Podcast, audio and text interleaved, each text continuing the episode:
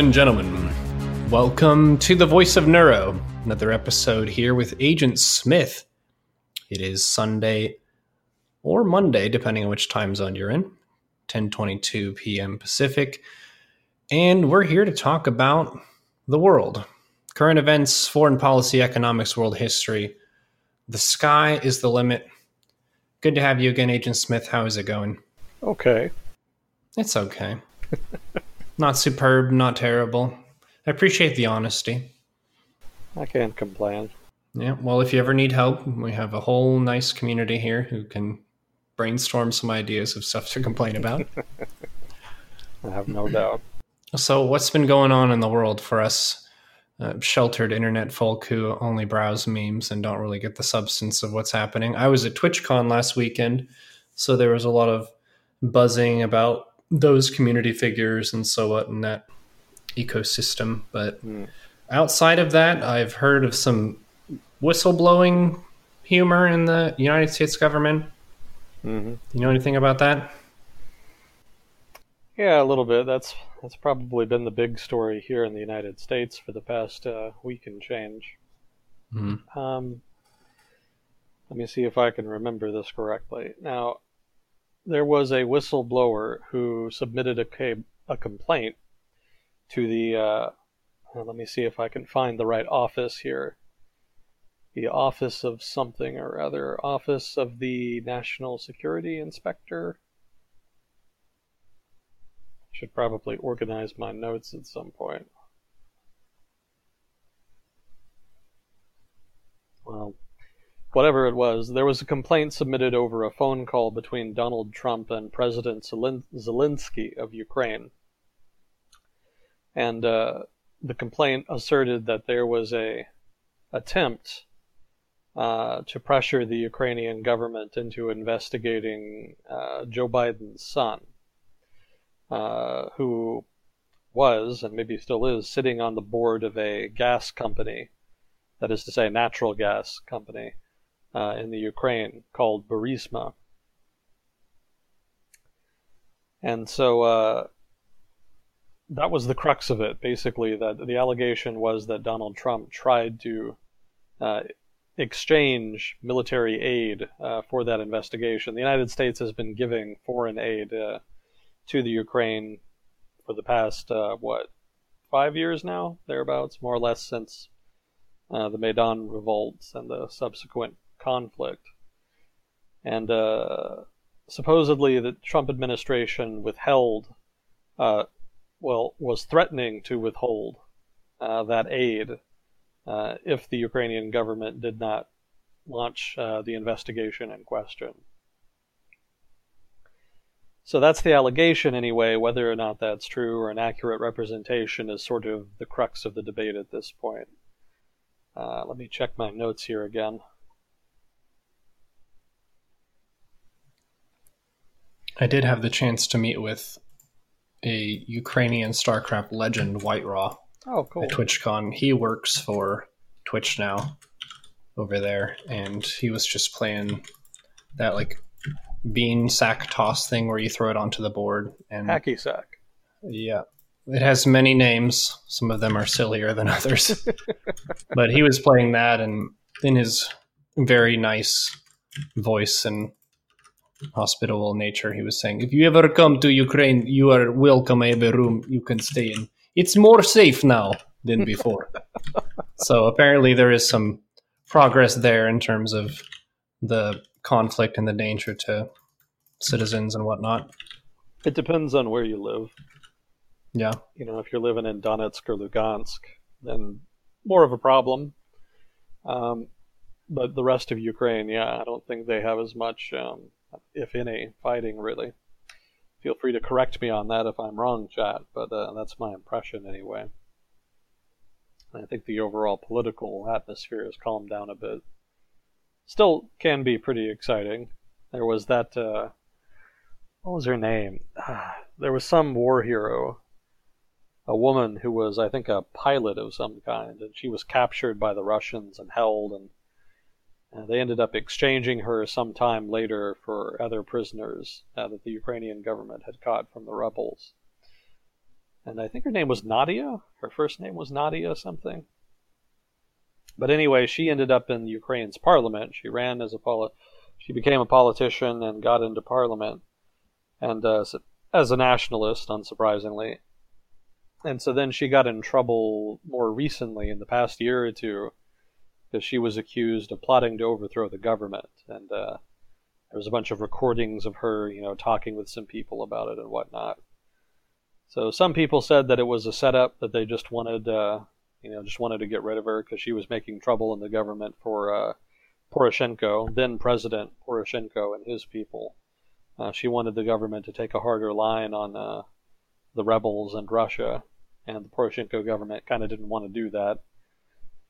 Uh, but then other people obviously say that no, it was she was just trying to overthrow the government, you know, for whatever her reasons may have been, and that uh, you can't do that, to put it mildly. So sometimes stuff like that pops up, but for the most part, you know, all the violence from like the Maidan period, that doesn't seem to be uh, quite as prominent now. I do love tangents, don't I? Um, don't you know it's against the rules to overthrow the government? Jeez. I mean, well, before we got into that, um, yeah, the scandal, the um, quote unquote scandal. Yeah, so right now, uh, well, what happened was the House was threatening that they would um, launch an impeachment inquiry, which is basically an inquiry where they inquire whether or not they want to actually impeach somebody. And uh, they didn't do it at first, but then later on, the transcript was released. Uh, the House had, well, the House of Representatives had asked for uh, the transcript of the conversation in question so that they could judge the veracity of the complaint that was made. And uh, the Trump administration kind of waffled on that a little bit and then eventually gave a transcript. And it seemed to pretty much to a degree, verify what complaint. The complaint had said that there was a quid pro quo requested, but uh, the language used in the conversation, at least as described in the transcript, uh, was not explicit. It left room for doubt, basically. Uh, what's the word I want? Or the phrase I want? Plausible deniability. That's what I wanted. Obviously, that's debatable to a point. Some people would argue that it's pretty obvious that they were trying to pressure the Ukrainian government to investigate in exchange for something.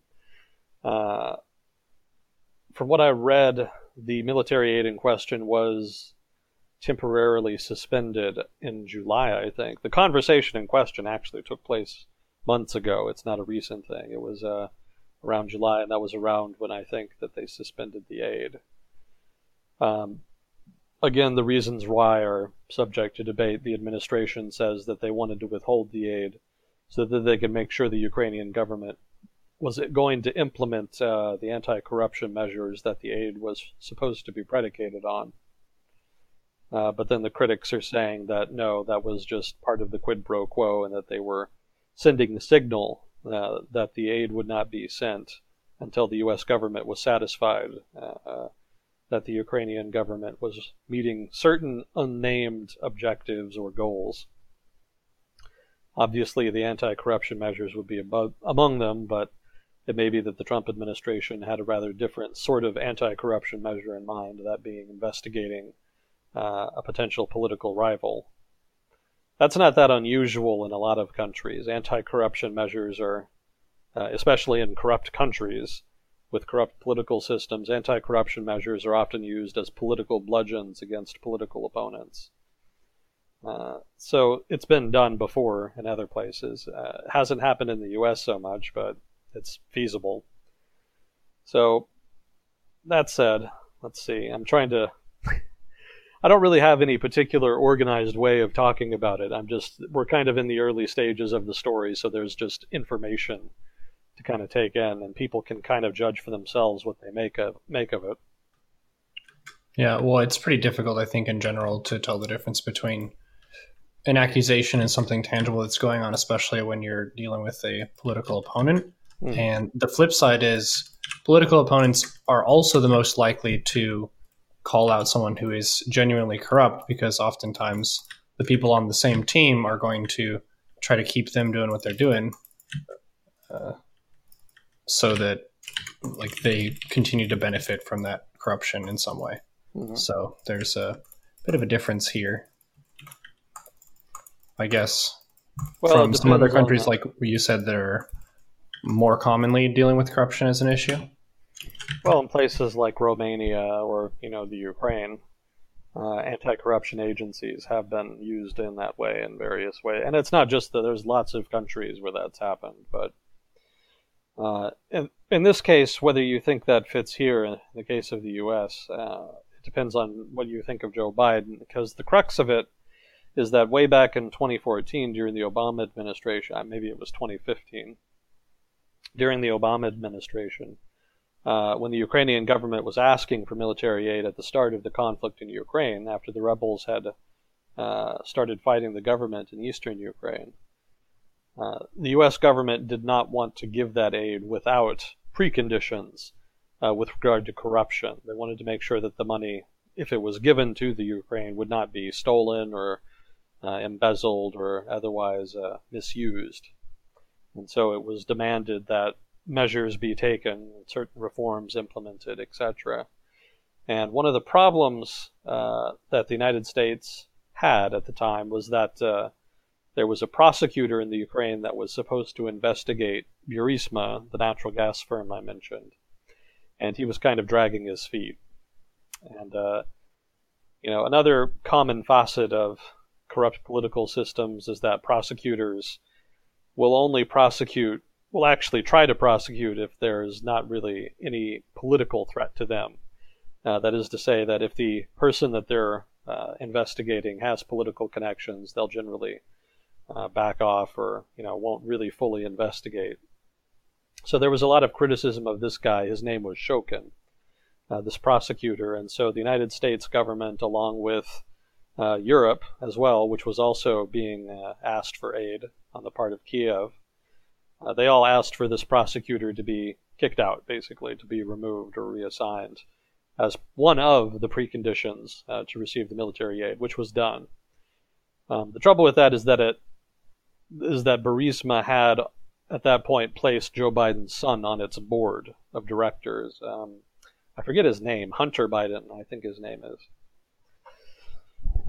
and so Joe Biden allegedly uh, bragged that he had gotten that prosecutor removed and that it, it was a uh, example of corruption that uh, he had his son placed on the board of directors as a quid pro quo in exchange for access to the Obama administration and if not also the military aid in question.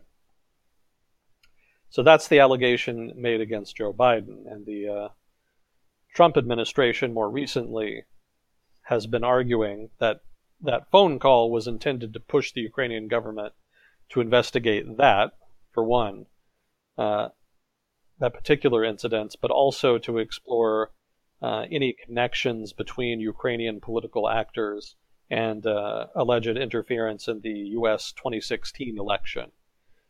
Uh, supposedly, certain actors within Ukraine uh, helped produce the uh, I forget the name of it, but it was that report that was drawn up uh, and used to used as evidence that Trump was compromised and working with the Russians, um, among other things.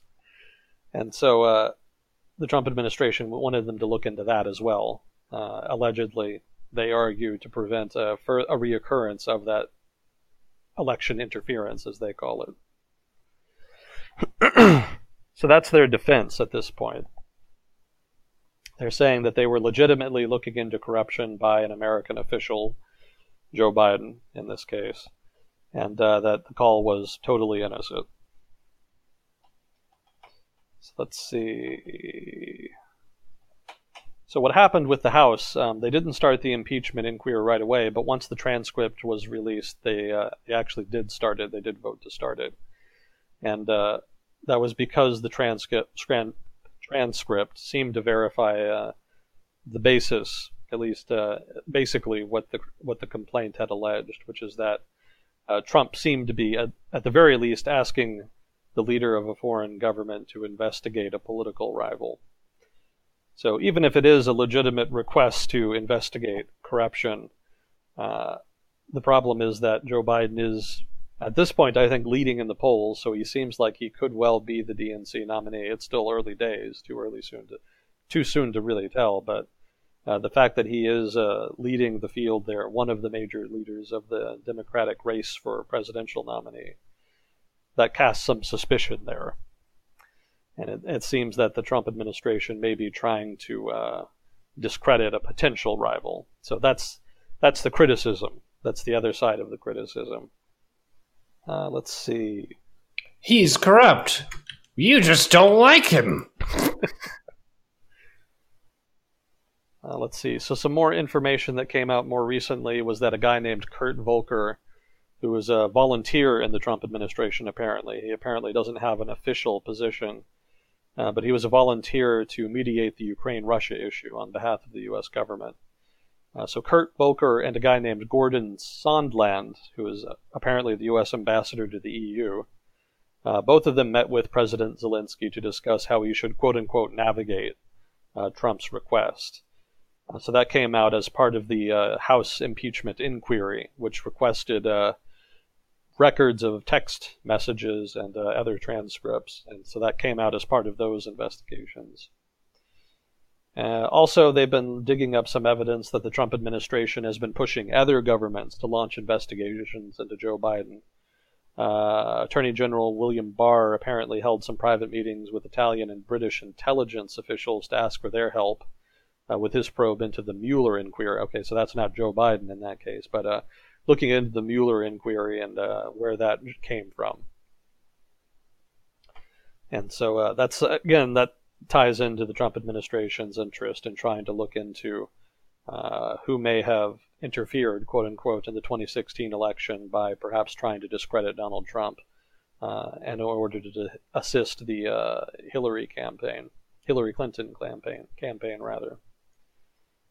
Uh, also, supposedly, allegedly, Donald Trump asked Australian officials to assist with the ongoing investigation into the origin of the Mueller inquiry. So that's some other news that came out. So there's also some subpoenas. Oh, I'm pronouncing that right. Subpoenas. Uh, subpoenas. Okay. Thank you. Uh, shifting. So the administration is there's some subpoenas out uh, for further information, and the administration is uh, stonewalling on that, also dragging its feet. Um, Pompeo has accused congressional the Congressional Investigative Committee of "quote unquote" bullying uh, for issuing excessive sub. Is it really subpoena? Yeah, subpoena. Oh man. Yeah, it's spelled subpoena. That's the correct spelling. it's one of those tricky words. Thanks, English language. The English and French, they just have so many letters that you don't pronounce. I think yeah. French definitely worse than English, but they both share that common thing. It's one of the nice things about a language like Spanish. You just read it like as it is.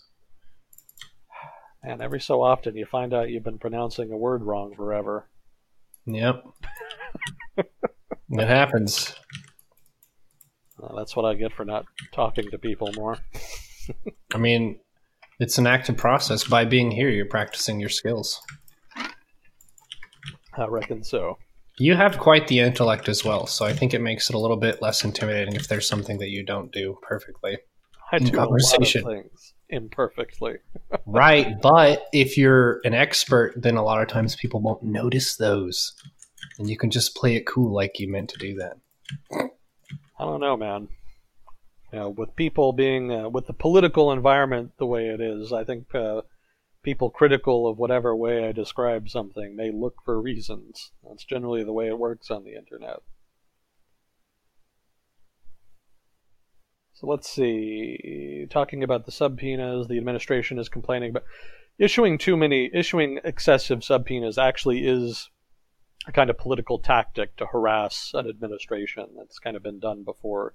Uh, so that's not necessarily an that assertion that it's excessive is not has some credibility. It has some precedent. Let's put it like that. So that's not entirely unreasonable or untrue. Uh, also, the president's personal lawyer, Rudy Giuliani, still can't believe he's his personal lawyer. Rudy Giuliani was sub- subpoenaed uh, for documents as well. So we'll see what comes of that. Rudy Giuliani apparently is involved. He was sort of the intermediary for the president and uh, certain advisors to the Ukrainian government, apparently, among others. So they're going to look into him and see what role he may have played. Uh, let's see. So one of the other criticisms after the fact, after this whole kerfuffle started up, um, Donald Trump went on Twitter, as he is wont to do, and started issuing rather vague, veiled, veiled threats. Veiled. Veiled. veiled threats against uh, the whistleblower, saying uh, things like he was a spy and how we used to deal with spies, quote unquote, when we were smarter. Uh, so some of that was interpreted to be a threat and an attempt to intimidate a whistleblower. So that, of course, also depends what in the eye of the beholder, you know, depending on how you want to interpret that. Uh, but that was further criticism of the way the administration was handling the issue. Uh, let's see, there are allegations that the whistleblower. Oh, so the form that the whistleblower filled out in order to uh, submit the complaint as part of the formal process. Oh, here it is. That's the Office of the Inspector General of the Intelligence Community. That's the office I was trying to find earlier. Uh, so the complaint form allegedly was changed just before to change a key aspect. Previously, the form had asserted that if you were going to file a complaint, then it had to be firsthand information. Uh, but supposedly, the complainant, if that's the right word, uh, in his letter where he detailed the issue in question, asserted that only most of what he was ascertaining, uh, well, most of what he was um, expressing was from firsthand, but not all of it. Uh, but the form was changed to remove that requirement. So there are some people questioning why that form was changed and whether there wasn't some sort of broader uh, implication there. Uh, the Office of the Inspector General of the Intelligence Community has come out and said that it was already under review. That is to say, the form was already under review for a potential change, and they changed it after the complaint was made, but not before. So they say. Uh, so people have been talking about that, and then the oh today, I think today or yesterday, some of the one of the news stories is that there's a second whistleblower who's saying that he'll come forward. Uh, he says that he has uh, direct what what's the phrase I want first-hand information. He didn't get the information second-hand, but first-hand, and so that would uh, ostensibly deal with that problem with the information from the first blow- whistleblower not being first-hand. Uh, but as far as I know, that complaint hasn't officially been made yet. That's just something that was announced. Uh, the complainant in the letter, you can tell I don't have a legal background. um, the complainant in his letter uh, stated that he had heard from another official in the Trump administration the con- about the t- contents of the phone call with Zelensky, the president of Ukraine, and so that was the the crux of their camp of their complaint. So in that sense, it wasn't firsthand.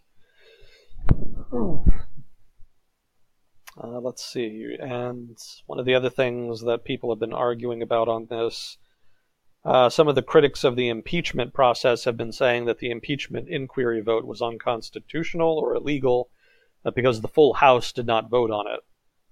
Uh, supposedly, the Constitution requires a full House vote for impeachment. Uh, in point of fact, the Constitution apparently does not stipulate uh, what kind of vote is needed to start impeachment. Uh, the only thing the Constitution really says is that you need a majority of House members uh, to have a final vote to impeach. Uh, but as for how you get the impeachment started, that apparently is left ambiguous constitutionally. So it's not really true then that the uh, impeachment inquiry is illegal, as far as I know. Again, no legal background, so make of that what you will. Uh, so, again, this is a lot of just information I'm shotgunning out there, and I'm still kind of reading all of it. There's lots of new information coming out all the time, and so there's I've got a backlog, suffice to say. But uh, the main takeaway right now, one, at the very least, Donald Trump broke a norm, that is to say, a political norm, which is that one, you're not supposed to ask foreign governments to attack political rivals, if that is indeed what happened. Um, but even if it was, uh, well, and if you do do that, which you shouldn't, but if you do, don't do it yourself. You're supposed to use intermediaries. That's sort of what Nixon and other presidents who have been suspected of being guilty of this did in the past. Uh, you're not supposed to make it some kind of official request in your capacity as president while carrying out American foreign policy. Uh, the norm is that you don't do it, and that if you do do it, uh, use intermediaries so that it's clear that you're not doing it in your uh, as president, basically. And then if you do do that, if you don't use intermedi- intermediaries, at the very least, don't get caught. So those are sort of the three layers there to that norm, and the Trump administration has just not really adhered to those. So the question then is does that warrant impeachment? That's kind of subjective. Um, as far as whether or not laws were broken, it is illegal to ask a foreign government to attack a political rival for your own political gain. But it is legal to ask a foreign leader to investigate corruption.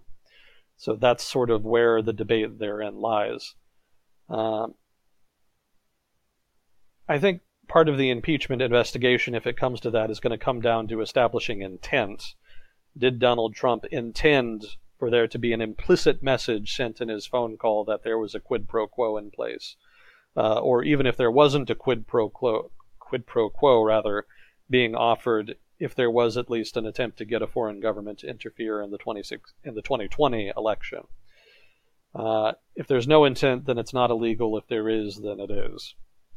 Uh, but of course, establishing intent uh, is difficult in the best of circumstances. So that's probably not going to be uh, what breaks his back, so to speak. If it comes down to an impeachment vote, I don't think a debate about intent is going to be sufficiently compelling to bring over skeptical GOP senators. So I'm skeptical that he'll be impeached, basically. Maybe there will be an impeachment trial, but I don't think that they're going to have the votes. Hmm. I don't know. This is kind of a simple question. if you're impeached, you cannot run for president in the future. Is that the case? I don't think that's the case, and I'm not aware of any rule to that effect. You just get impeached like right before, and then you just run again. that actually could well happen. And you know, given how unpopular impeachment is polling with a lot of people, it's feasible that uh, it may actually give him a bump in the polls. That's pretty funny.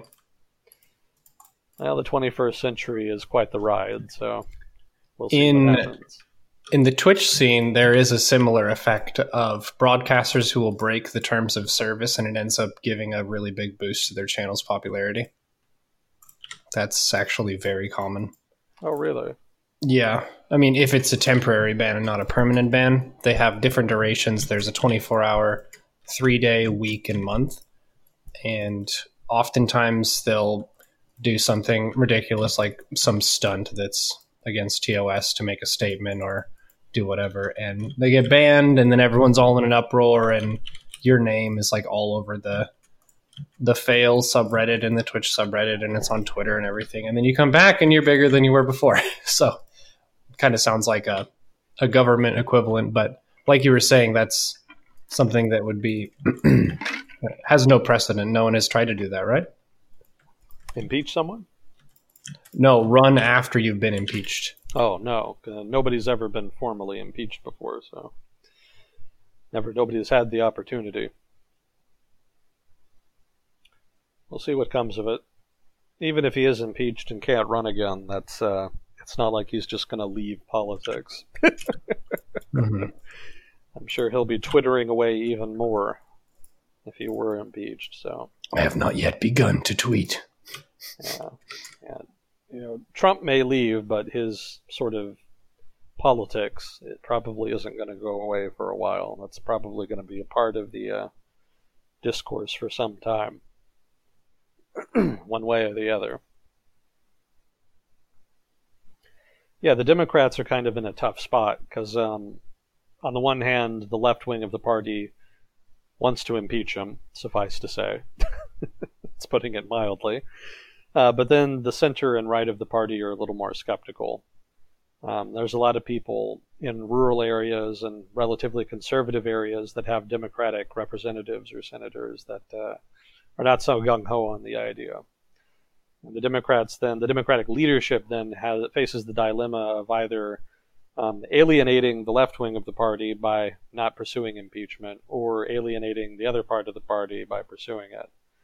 It's um, it's a tough call, and it kind of reflects the debate about Democratic strategy in the 2020 election. You know, do you try to motivate the base, kind of move to the left and uh, emphasize leftist ideals to try to fire up people and get them to uh, turn out, or do you try to appeal to the center to win more votes to try to encompass not only the left wing uh, voters but also people who are more center left, and maybe try to get some center right people who are disgruntled with uh, Donald Trump's administration.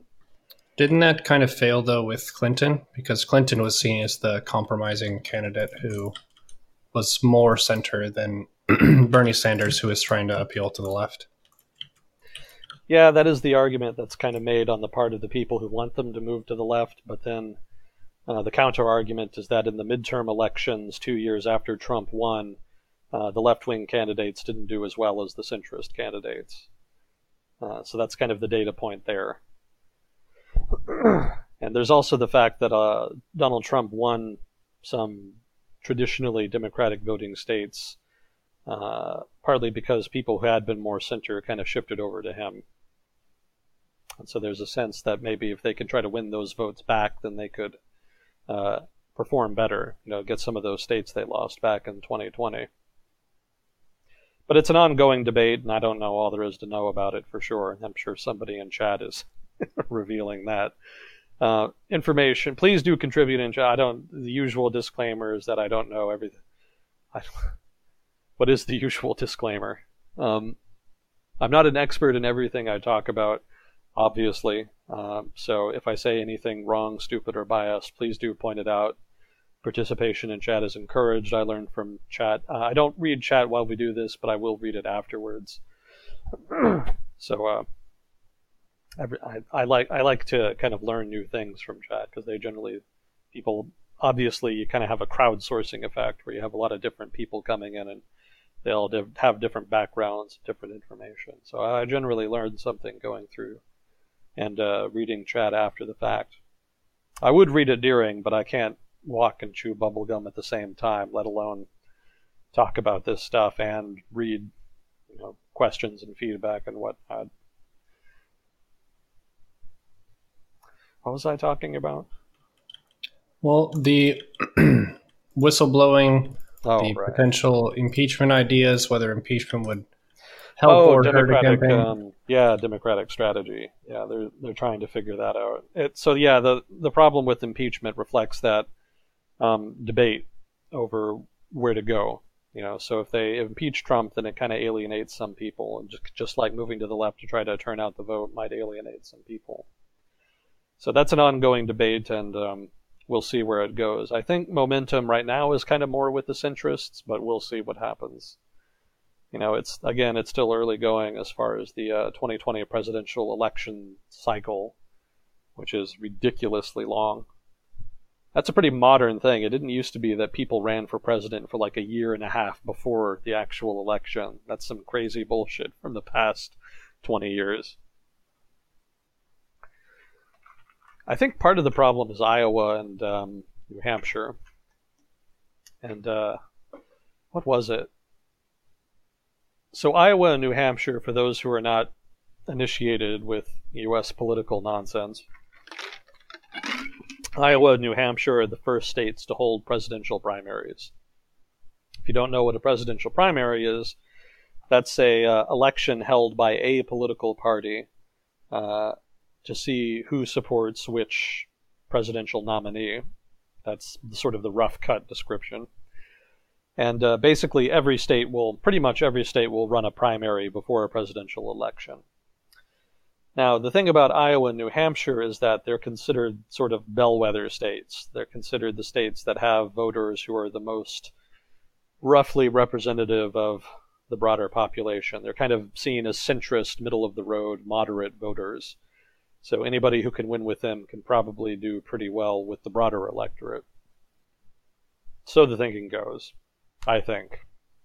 If you're a poli sci person and I'm getting this completely wrong, please correct me. But this is what I'm rem- what what I'm remembering in my sleep deprived brain. So Iowa and New Hampshire, they're the first. Uh, they're moderate. They're considered bellwethers. Blah blah blah. So what happened is that other states wanted to be the bellwether, and so they moved their they rescheduled their primaries to be before Iowa New Hampshire, uh, because besides being well bellwether states and whatnot, um, the Iowa and New Hampshire primaries were scheduled first before all the others too. So Iowa and New Hampshire didn't want to lose that distinction, so they had to reschedule their primaries to get ahead of the other states, and then that led to basically a primary scheduling arms race where tit for tat, different states would reschedule theirs earlier and earlier. And I think uh, they finally stopped it when Florida tried it. The Florida, I think it was Democrats, maybe. I think it was the Florida Democrats who decided to move their primaries up uh, way before New Hampshire and Iowa at some point.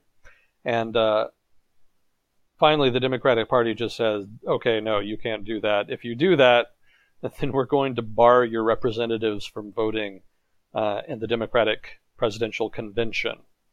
And I think 2010, maybe 2012, I don't remember exactly when this was. Uh, but finally, the Fl- Florida Democrats did reschedule that, so that kind of put a stop to the arms race. So people stopped rescheduling it. But the result, the new equilibrium, is that New Hampshire and Iowa hold their primaries like a year and a half ahead of the election, which again is stupid. but they wanted to be first. And so that's what we've got. It Sounds really... like the Santa effect where it's like Christmas shopping starts around the same time as Halloween when it's that far away. They're just trying to get that edge, get the stuff out earlier. Yeah. Yeah, that's the trouble with it. Yeah, it would be really smart if they could change that. If they could move it so it's maybe just a few months before the election, but that would require a lot of coordination. You know, different states want to be more important politically in the process, and having your primary earlier on is a way to do that. So, mm-hmm. messing around with the the scheduling could just re-trigger the arms race, and then you're kind of back where you started. I'm getting a a line from the movie Elf right as they finish all of the different toys and things that are going to be shipped out around the world. They say, Yay, good job, everyone. And now it's time to start preparing for next Christmas. you finish an election cycle and you just dive right back in. All right, let's go. Next campaign. It kind of feels like it because mm. there really should be more focus on governing rather than campaigning. But because the election cycle is so long, you really don't get much time. Mm-hmm. Ugh. So that's something to watch. Well, I mean, the uh, Ukraine Trump thing, that's something to watch. You can also watch the primary scheduling if you want, but it's going to be like watching paint dry, I imagine. So maybe don't do that. Well, is there anything else that caught your eye, Neuro? Hmm. I don't think so. I mean, there's the drama with what Hong Kong. Yeah, that's kind of an ongoing story, isn't it? It is. I think the last time we talked about it, um, I think I told you that uh, they withdrew the bill, right? Mm-hmm. Yeah. So they withdrew the bill, and that w- they were hoping basically that that would be sort of uh, de-escalate the protests, and that actually has not happened. The protests have uh, continued and have actually escalated. Um, partly that's the fault of the police, but I'll get into that in a minute.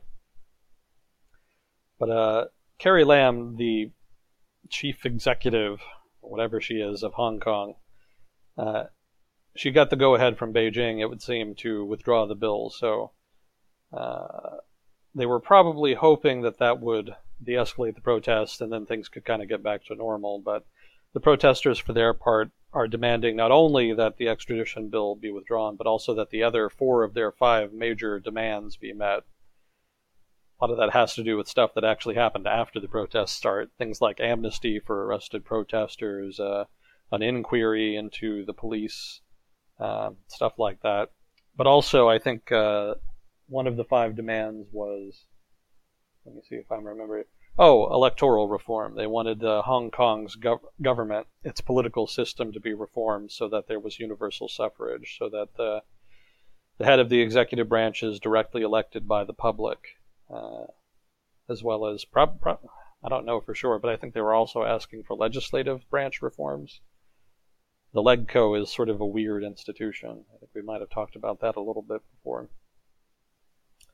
So basically, the protesters have said that it's not enough just to withdraw the uh, bill. They're also demanding democratic reforms, which means the protests have effectively evolved then from just being a reaction to the withdrawal bill to being uh, a genuine reform movement that is demanding broader changes to Hong Kong's political system, which may not be a good thing. Uh, because before, when it was about the withdrawal bill, they had some powerful allies, um, that being the business community in Hong Kong. The business community in Hong Kong was not super gung ho about the extradition bill either. Uh, the thing that makes Hong Kong distinctive from China, uh, well, besides the political institutions, is the fact that it has a pretty free and open economy with pretty strong uh, institutions, that is to say, in, an independent judiciary uh, rule of law, you know, that kind of thing. And uh, the business community was afraid that if the extradition bill was passed, uh, then those institutions would be under threat, and that the market would lose confidence in Hong Kong's independence and the independence of its institutions. So the business community was actually largely against it, along with the broader uh, protest movement which meant that there was pressure coming from not only the people, so to speak, but also some powerful institutional actors. But now that the withdrawal bill has been, sorry, now that the extradition bill has been withdrawn, uh, the business community is ready for things to kind of quiet down, get back to normal, so that they can get back to doing what they do, you know, business, which has been hurt rather substantively by the protests they were willing to give that a pass so long as the extradition bill was still on the table. But now that it's gone, uh, they're probably going to start throwing their weight behind Carrie Lam and the Hong Kong government again. Um, I would guess that's speculation on my part, but there's some signs that that's the case. And if that is the case, then then Hong Kong's government may have the room and legitimacy to start cracking down on the protests more.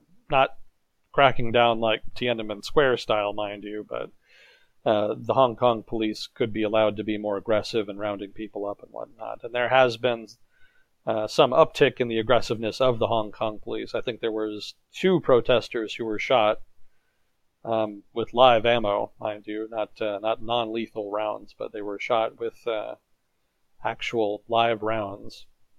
Uh, in one of those cases, though, it wasn't like shooting into a crowd. It was well, neither of the cases were like that, but it, in one of the cases, it was uh, alleged self defense. Supposedly, a protester was using some kind of pipe or metal implement or something to uh, attack some people or some police, and so one police officer drew his weapon and shot him. That's a pretty clear escalation, whether it was justified or not. So the protesters don't much appreciate that, so that's probably just going to make things worse. But uh, going forward, it could be that the police are going to start pushing harder, and that uh, if the protesters don't start backing down and uh, kind of ameliorating their position a little bit, mod- well, I shouldn't say ameliorating, um, moderating, shall we say, their position somewhat, then it could be uh, it could turn into a real clash. Hong Kong, the Hong Kong government has been dealing with it with relatively uh, dealing with the protests relatively softly up to this point. Uh, they could do a whole lot more if they wanted to really make it rough for the protesters. And up till now, the Hong Kong government, I don't think, really thought that it had the political support to do that. But now that the extradition bill's out, uh, they might they might well have that. So I, that's that's basically just a long-winded way of saying I think things will get worse. Yeah, so, well, did they start with these five things, or you're saying it sounds like they have shifted as they've snowballed their momentum somewhat, where maybe they started with one objective, but then they see there's a systemic issue, so now they have the list of things they want changed instead of just one thing. Yeah, that's what it was. They started just focusing on the withdrawal bill, and then the police kind of roughed them up uh, over the course of the protests. So then they demanded an inquiry into the police. Um, more and more protesters got arrested, so they demanded the amnesty for protesters who'd been arrested for quote unquote rioting, as the police called it. Um, so let me see, that's three things. There's a fourth one too, but it's slipping my mind. And uh, basically, it was only after the protests had picked up a lot of momentum and people were uh, really coming out into the streets in mass that they added the fifth one, which was uh, electoral reform. So they tied that into an overarching problem that didn't necessarily have directly to do with the withdrawal bill, uh, which is that a lot of people in Hong Kong are wary about China, that is to say, Beijing's intentions for Hong Kong over the long term. There's a fear that the, the withdrawal bill and other such bills, like the education bill and the uh, universal suffrage reform from a few years ago, are all symptoms, or all signs, rather, uh, that Beijing is actually interested in subjugating Hong Kong and destroying its independent institutions. Uh, so for them, then, this isn't just about this particular bill and this particular attempt by Beijing to change Hong Kong's system. It's more about the the principle of the thing, the idea that China would change their system and what China is going to do in 2047 or so, uh, when that 50 year guarantee to maintain Hong Kong's distinctive institutions finally runs out. So the protest evolved in that direction and have become uh, broader. Basically, they've encompassed broader goals, as you described, over time. In that sense, it would have been smarter for the government to have tried to diffuse it earlier before it uh, evolved in that direction. Now it's going to be even harder if the protesters do, in fact, have enough public support uh, to continue the mass protests. If they don't, then the Hong Kong government may find that it's even easier to crack down and kind of marginalize the protests. So part of the battle then is the battle for public perception. You know, are the protesters right that this is the time to stand up to Hong Kong and Be- the Hong Kong government rather, and Beijing and try to make their point that they don't want their system to change, uh, or is it a bridge too far? Are they alienating the public and uh, are they just asking for trouble? Basically, a crackdown that's going to see them significantly rolled back. It's not really clear at this point but I'm not. Well, it also fits with just the general uh, mechanics of having a successful protest is also understanding what you really want changed, what you can get changed, and what's too much. Mm-hmm. Too much, like as you're saying, so that they lose momentum at a point because they have an ally right now, like you said, with the business community. But if they ask for too much, then that starts to bump into what they're willing to like agree on. yeah. And then if they don't have enough momentum in any direction, then they're not making any progress, and then they cease being successful. Mm-hmm. I mean, that's basically it. That's it in a nutshell. I mean, uh, their big allies, the business community, have been willing to kind of throw some weight behind them. Uh, but they are losing money by having the protests. And uh, now that they've gotten rid of the withdrawal bill, which was their main objective, they're not really interested in the protests continuing. So then there's a clash uh, sort of evolving between the Hong Kong government and the business community on one side and uh, the protest movement on the other. And who wins that is difficult to say. Hong Kong's never really been in a position like this before. It's going to be an interesting case study. You know, Chinese are not really known for being overly political, but part of that is just because they have a closed political system.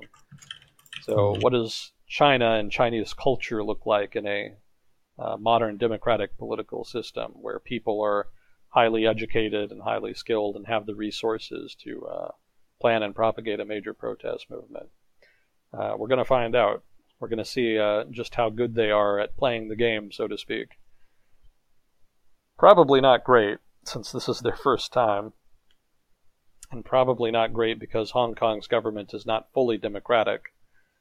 You know, the uh, governor is de facto appointed by Beijing, and the legislature is not fully democratic either. So, Hong Kong's institutions are not entirely going to be on the side of the broader public. If indeed the broader public is even on the side of the protesters, there's also the fact that there's a fair number of people, I don't think a majority, but there's a fair number of people in Hong Kong who do support the Chinese government. You know, in particular, people who are more recent migrants. Uh, there's also people who just don't really care. That's always a pretty sizable block in any political debate. Yep, the apathetic in the center. They're like, why is everyone so upset? I do have to give the protesters a tip of the hat with the list of things they want changed. That was one of the things that frustrated me with the Occupy movement and showing up there was there was nothing like clearly hammered out as we want these tangible changes. It was like everyone who had that energy of wow in the US, like yeah. they saw that as an opportunity to shout about something. So you had the fluoride in the water people, the the banks are hecking us over people, and the Wall Street people are at fault, the government is at fault. Like everyone who had their own individual issue was there, but it wasn't spearheaded properly in a way that had an actionable plan. Mm. The issue here is is the plan too ambitious? Yeah.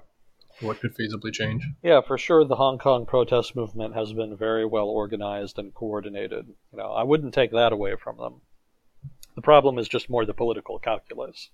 Mm-hmm. You know, the way that they've uh, the way that they've approached antagonizing the police, the way that they've uh, impacted mass transit and the daily lives of the broader public, and the way that they've managed their sort of implicit de facto alliance with the business community, all of those things have not necessarily been managed well. But the tactical side of it, uh, as far as managing what they're protesting for, uh, staying on message, and again, coordinating on the ground. In fact, the coordination on the ground is very impressive. Um, you know, they're at the point where they've decentralized leadership so that you can't arrest any one or group of people in uh, the protest movement to kind of shut down the protests and they've been using a lot of encrypted uh, messaging services of whatever kind they can find to try to pass around information about, uh, well, I guess you could call them flash protests. They'll show up at a site and uh, you know blockade the road or do whatever, set up, you know, start protesting, and then when the police arrive, they'll they'll retreat. So they'll do hit and run protests like that around the city, and uh, they stay in constant contact with each other to organize those and keep the Hong Kong police constantly moving, chasing them around, and staying one step ahead of them. It's it's very well done. That side of it is very well done. I feel like Kukio would admire that. I think he liked that uh, resistance attitude.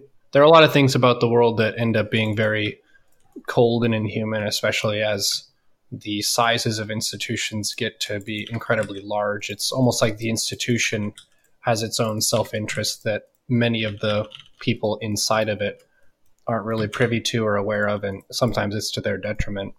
so it could be a large government, it could be a large company. Things like this mm-hmm. oftentimes lack the empathy and the compassion of an individual or a smaller group of people. So seeing protests like this and then just like as you're saying here the the tactics of protest strategy and stuff is pretty fun oh, stick yeah. it to the man yeah yeah that sentiment is very strong amongst a lot of protesters now you know there's a sense that the police are not on their side mm. and that they're just stormtroopers for an oppressive government which is unfortunate because hong kong as far as i know has a relatively professional police force you know the attitude of cops who, uh, well, just in general, is that they enforce the law and that they try to do it impartially.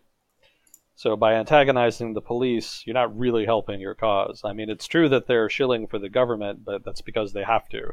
they're police.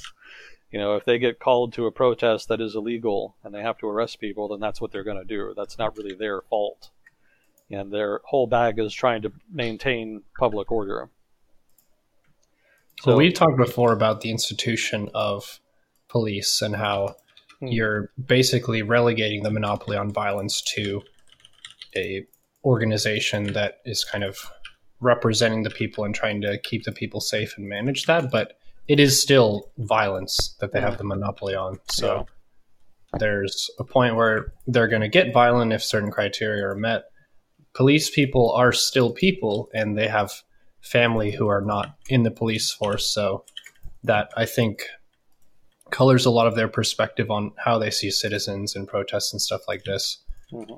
But yeah, it also does create a place where people who have maybe a more violent or an aggressive nature to find a form of job where they have the ability to leverage that against other people. So. It's really a tough thing to figure out, I think, because historically and prehistorically, it's been a really hard line to toe where you have genuinely good police who you feel like are serving your people well and being honest and all that. Mm-hmm.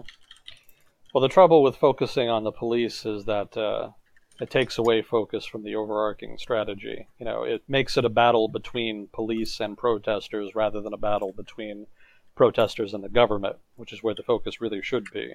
Mm-hmm. You know, the police don't make political decisions. You know, they're just the foot soldiers. They're the guys who have to go out and deal with the problems, but they're not the decision makers at the top. And uh, if you focus too much on the police and police brutality and police reform and whatnot, you can lose sight of the overarching political objectives that you were originally protesting for. Which suits the government just fine. the government doesn't mind it if you shit on the police and get in running street battles with them and call them pigs and do all this kind of thing, because that means that you're not focusing on them, mm-hmm. which they which they find perfectly fine. That just takes the heat off. Yeah. So it's important for a protest movement to have that focus. And overall, I think Hong Kong has kind of done pretty good with that, but I think it's just hard to not go down that path when you are in those running street battles and you're getting beat in the head by, you know, this, that, or the other policeman.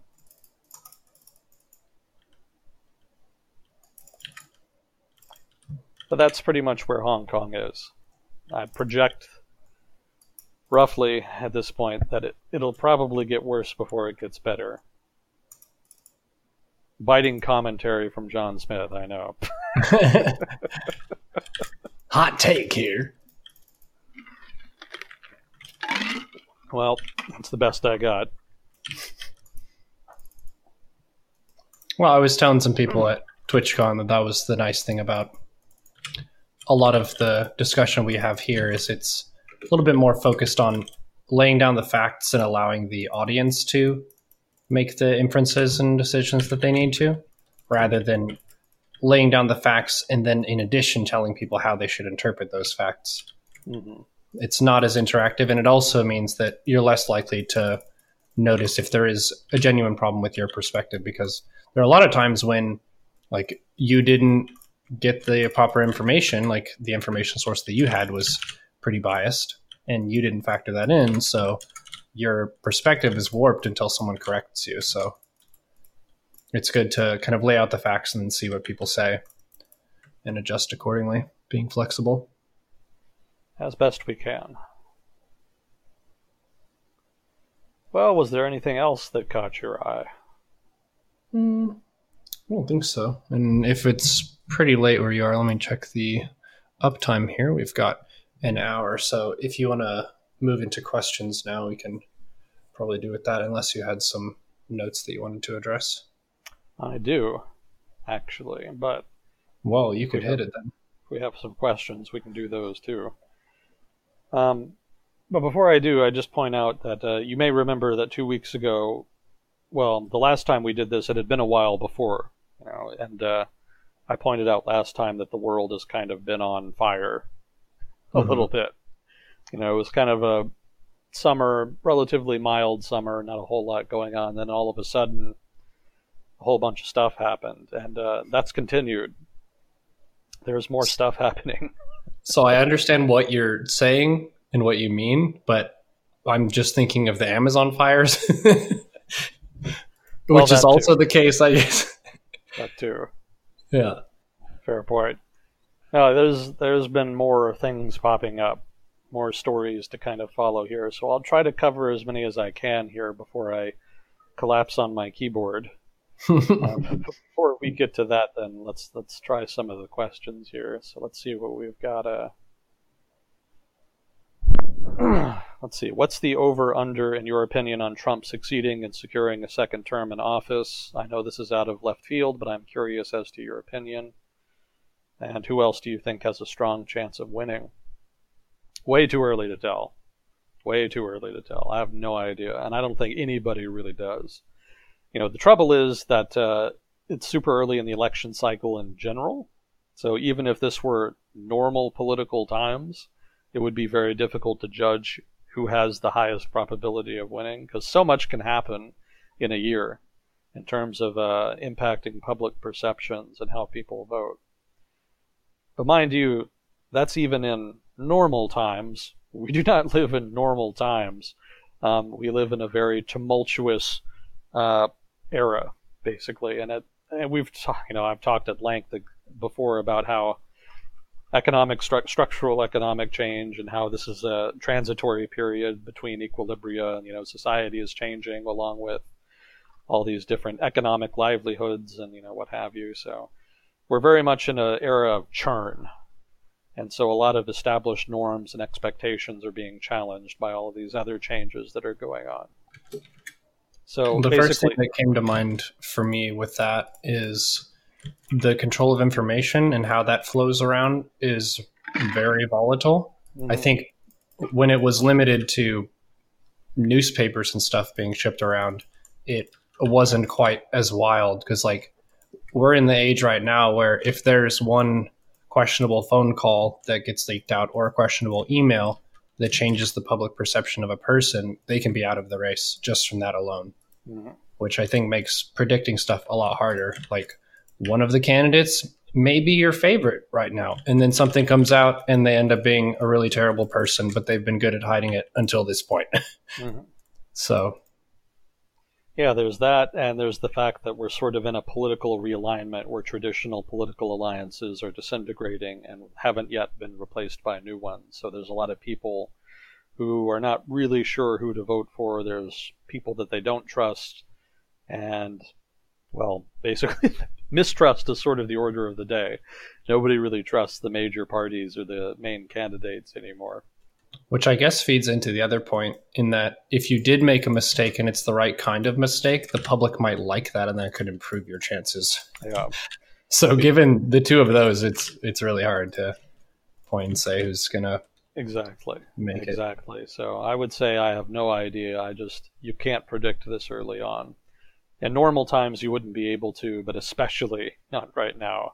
God knows what the hell is going to happen in 2020. It's going to be a ride. I was reading um, an article on foreignaffairs.com, which I would recommend for people interested in international relations. Um, they generally get some pretty high profile writers. Uh, I mean, like academic types generally. Also, some, you know, politicians and whatnot, but, you know, you don't read it for them mostly. But the reason I recommend it is that the quality is good and it's relatively cheap. It's it's one of the few that I actually bother to pay for because it's actually affordable. But I was reading an article on there talking about uh, U.S. foreign policy and uh, what it might look like in 2020. And the prediction of the author was that it's gonna it was going to get a lot more radical. Basically, a lot of the people in the Trump administration that had been restraining some of his more um, exotic impulses, shall we say. A lot of those people have been removed over the past year or so. And that alone would suggest that uh, the Trump administration would become more um, active. And it has been, you know, since those people have been removed. But going into an election year, where the Trump administration wants to prove its worth, so to speak, ahead of the election, you know, have some deliverables that it can point at as wins, it may go out of its way to do some crazy shit in order to get those deliverables. So it may be desperate enough for, say, a free trade deal with China uh, or a deal with Iran or Venezuela that it might give some big concessions of one sort or another just so that it can say it made a deal and has something to show for it. Uh, or it may go the other way and uh, be extremely belligerent in order to try to force uh, counterparties uh, to the table to make a deal. Uh, that was this author's prediction. Obviously, that's debatable and subject to uh, different perspe- perspectives. Uh, but it, it, seems like a pretty credible prediction to me, just because the Trump administration uh, does seem to be pretty prone to theatrics. They do seem to really love to kind of pop out with announcements and uh, bombastic claims and treaties and agreements and whatnot. So, ahead of an election in which there's an incentive to really try to puff themselves up, so to speak, uh, I think it, it's that does suggest that there's going to be some um, creative politics in 2020. So that could lead to a very interesting year. Even more interesting than the past three, and the past three have been pretty damn interesting, suffice to say. Whether or not that's a good thing or not is uh, down to personal preferences, personal political preferences. So make of that what you will. Personally, I've said it before on stream. I'll say it again. Andrew Yang has played StarCraft, and I haven't researched enough, so that's where I am right now. he did play Protoss, which I know some people are not okay with, but I'm willing to overlook that. Mm-hmm.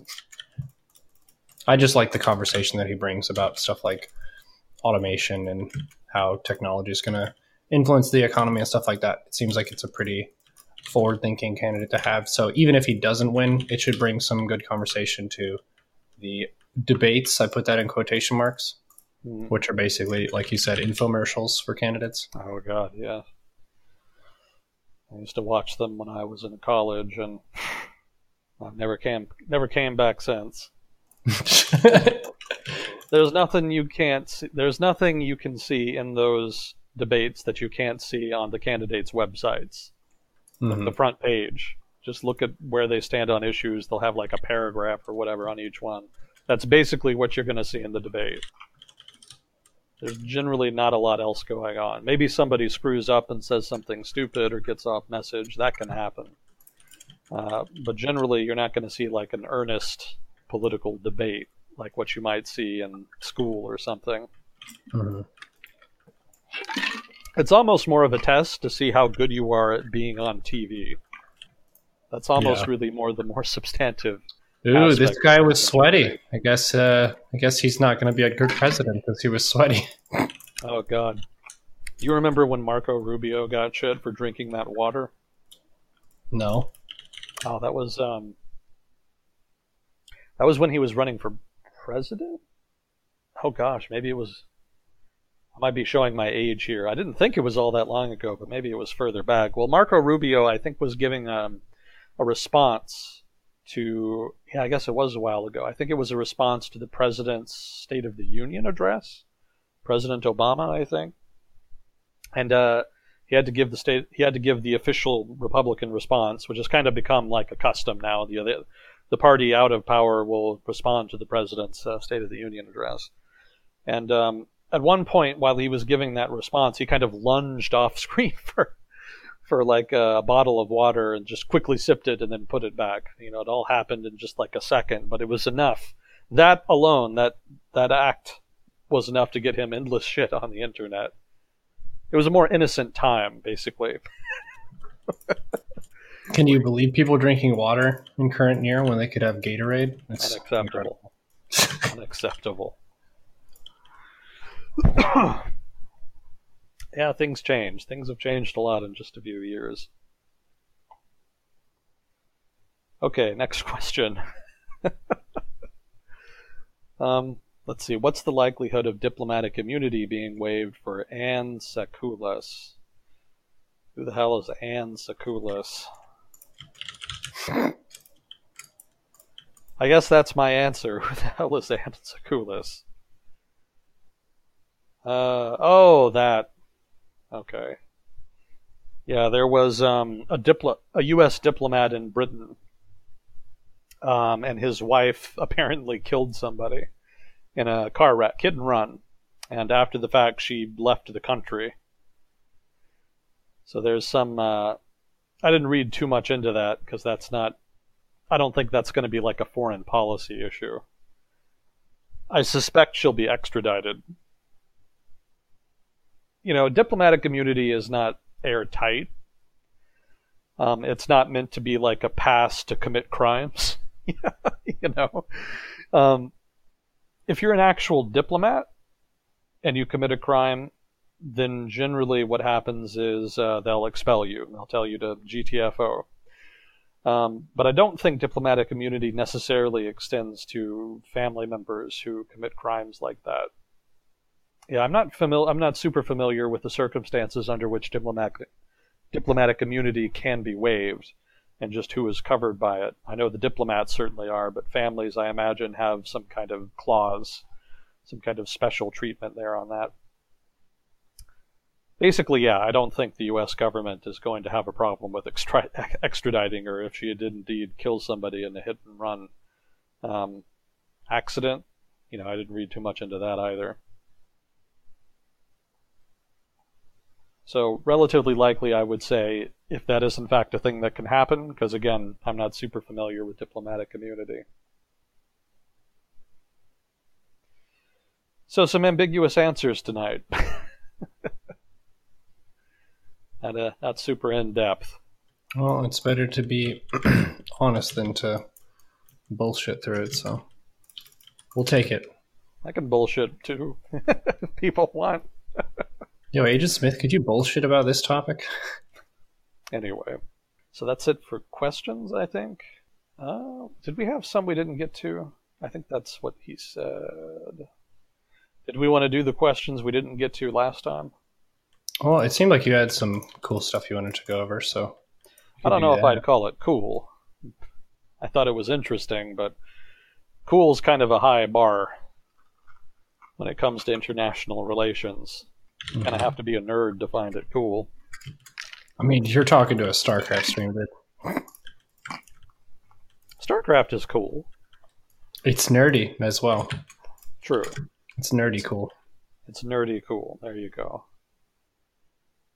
Well, let's see. North Korea launched a missile out of the water, and everyone's upset about that. Uh, they supposedly they said they launched it out of a submarine, but people are pretty skeptical about their ability to do that. But they did launch it out of the ocean, probably off of some kind of underwater platform. So there's a fear that maybe they're developing a submarine launched ballistic missile capability which is a problem because if they ever manage to actually build a nuclear warhead that could fit on a ballistic missile, they could hypothetically build a submarine that could then hold submarine launched ballistic missiles with nuclear tipped warheads. Which is a problem because those are super difficult to stop.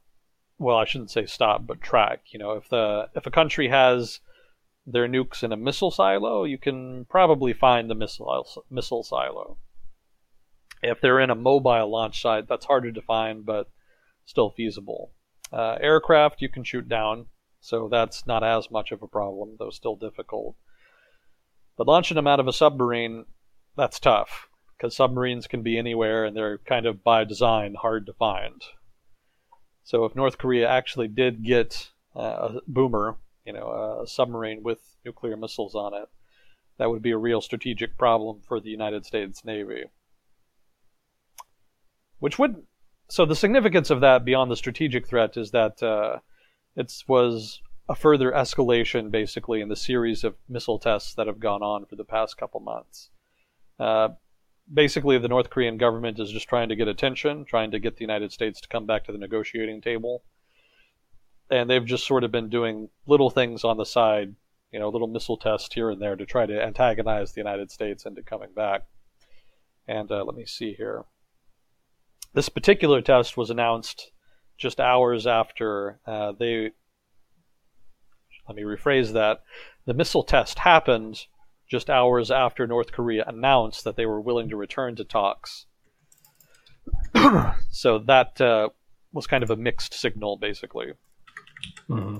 Which is what North Korea kind of specializes in. We want to come back and talk, but we're not going to give too many concessions, and here's proof guys, we're gonna play nice, but if we don't play nice, this is what we can do.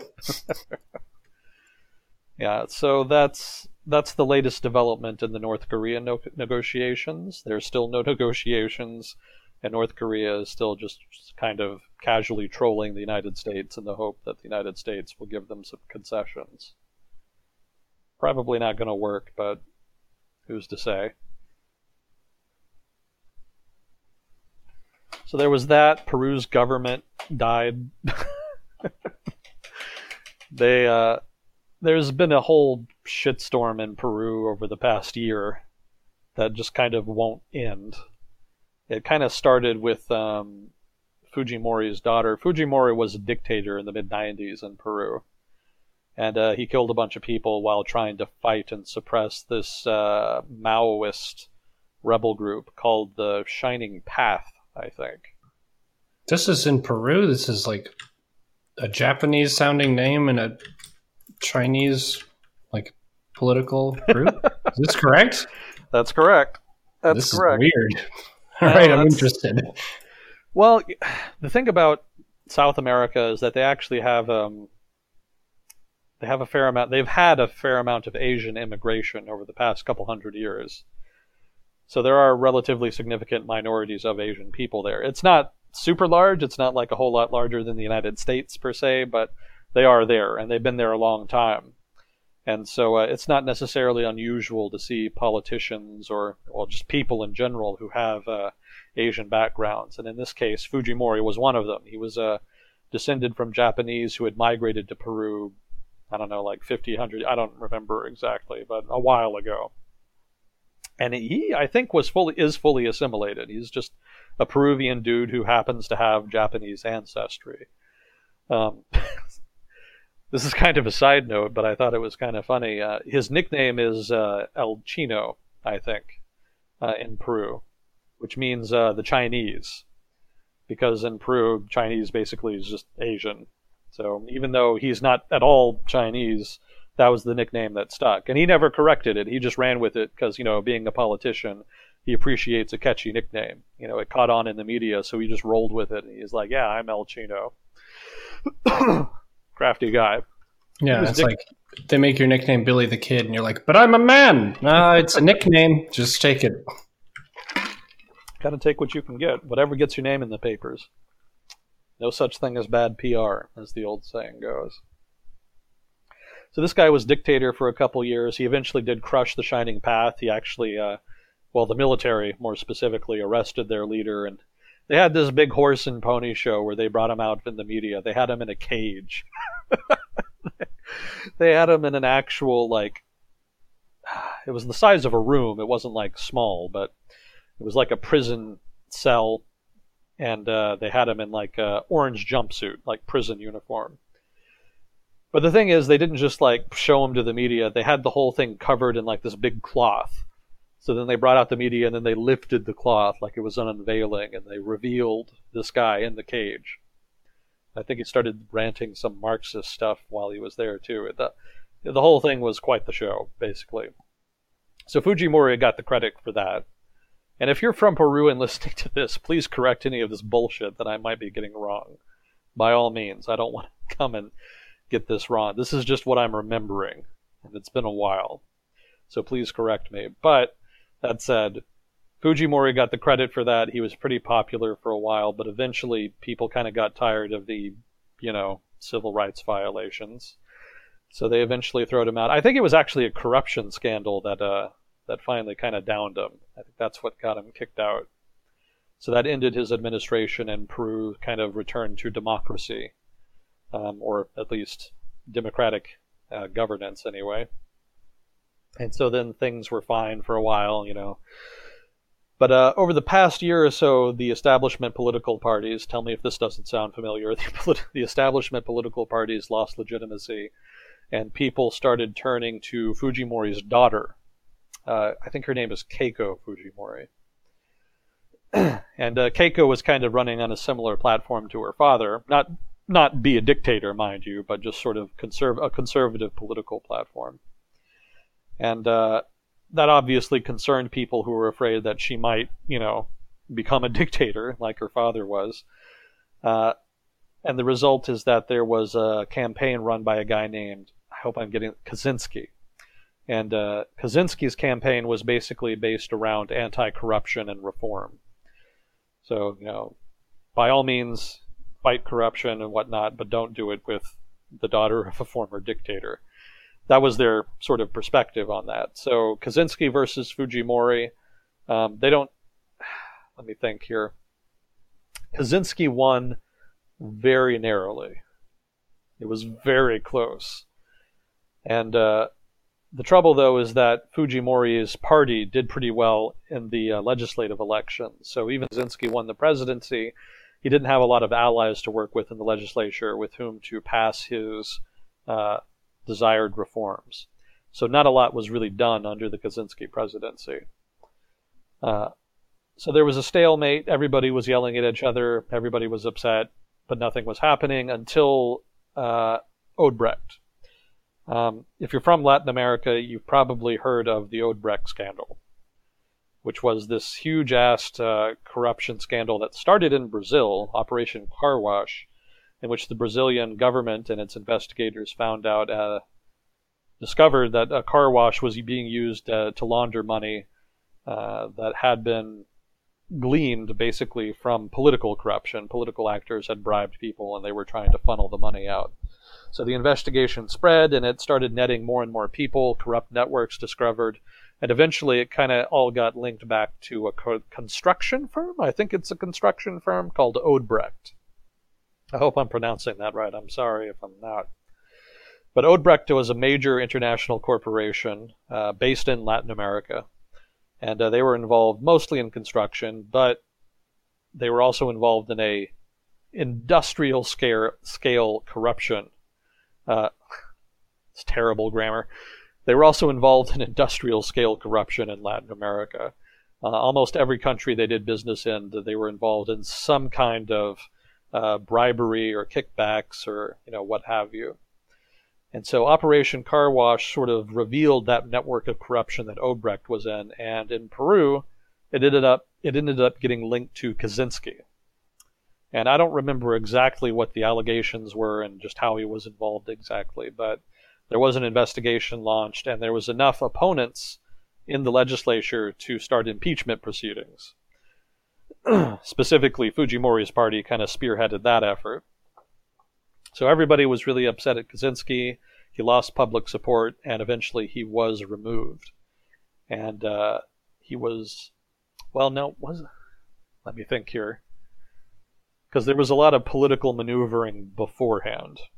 I think it's that he was going to step down, and Fujimori, Keiko Fujimori, tried to negotiate some kind of deal and uh, I'm very roughly remembering this, but Fuji, Keiko Fujimori's brother actually defected from her party in order to oppose impeachment, and so impeachment ended up getting delayed for a while.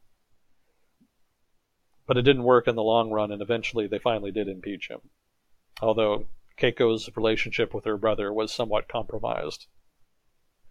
That may sound stupid and trivial, but uh, in Latin America and political cultures, like those of Latin America, family ties are pretty important in politics. Uh, so having that kind of breakup could seriously test the uh, integrity of a political coalition. I don't know if that's what happened in Peru, uh, but that's what I would be looking for if I were reading into this further. Anyway, this is sort of droning on, but uh, the takeaway is that Kuczynski was removed, and he was replaced by the guy who's currently in it. I forget his name.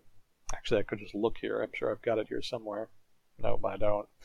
Well, anyway, the new president uh, wanted to pass reforms, wasn't happening, and so he dissolved Parliament or the legislature. Uh, he can do that legally because there had been two.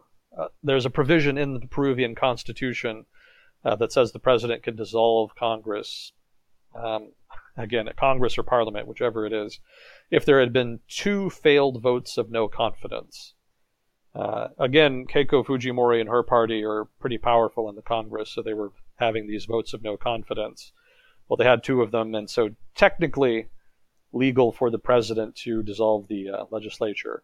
Now, that's not dissolve as in just get rid of the legislature, now the president can do whatever they want.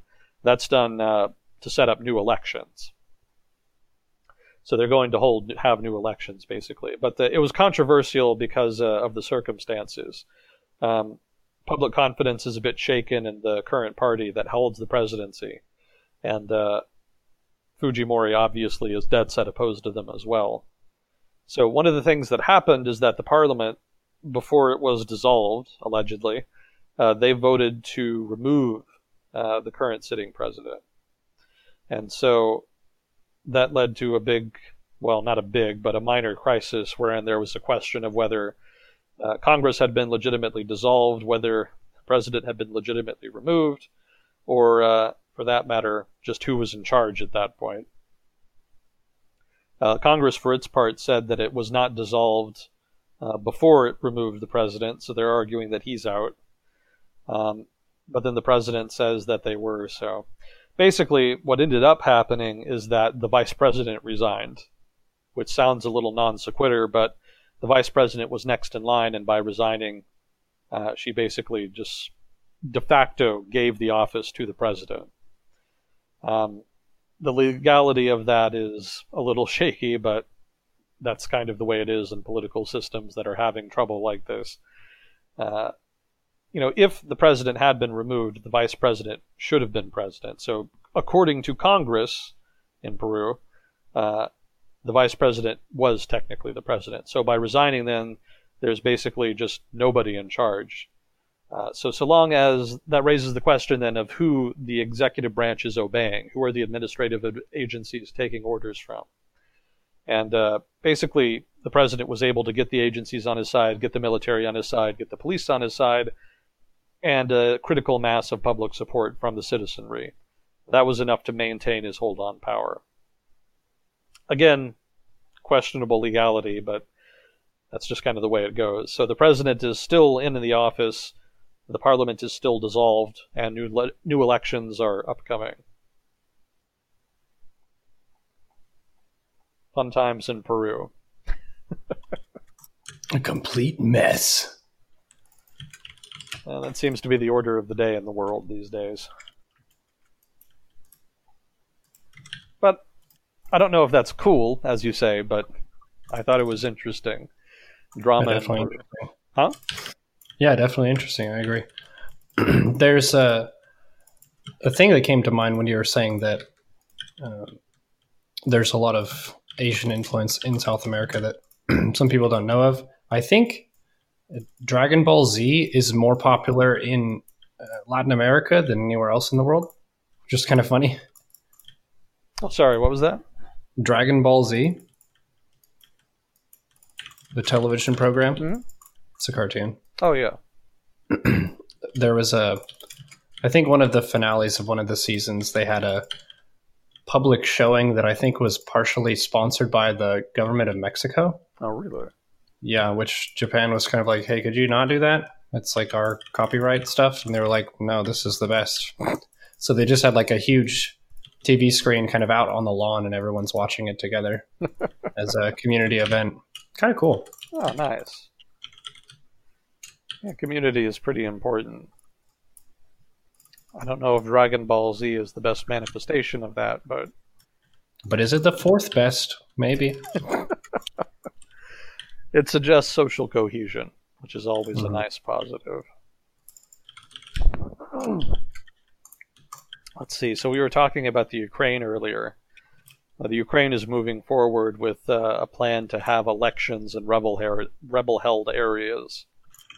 Um, this is kind of a controversial thing in Ukraine because some nationalists are really critical of the idea of allowing uh, elections in rebel held areas when they're still not technically properly controlled by the Ukrainian government. And uh, even people who are kind of okay with it are skeptical that the elections will really be free and fair. but the Zelensky government seems to be moving forward with it. They're trying to uh, implement the quote unquote Steinmeier formula, which was apparently a formula for pushing for peace uh, in Ukraine that was designed earlier in the conflict, I think around 2015, 2016. And uh, basically, the idea is that uh, the rebel held areas will held, have elections and have self governance, but the elections will be held according to Ukrainian rules, should be free and fair, and the provinces will be reincorporated into the Ukraine formally. So that's nominally the deal, well, nominally the process in a nutshell, but there's been a lot of uh, there's been a lot of problems in how to uh, actually implement that plan over the past few years. Specifically, there's been disagreements about the sequence of events. Uh, obviously, the Ukrainian government wants to reassert its authority over the provinces first, and then grant autonomy, but the rebels don't trust uh, the Ukrainian government, uh, so they want to have the elections first uh, before the Ukrainian government comes back.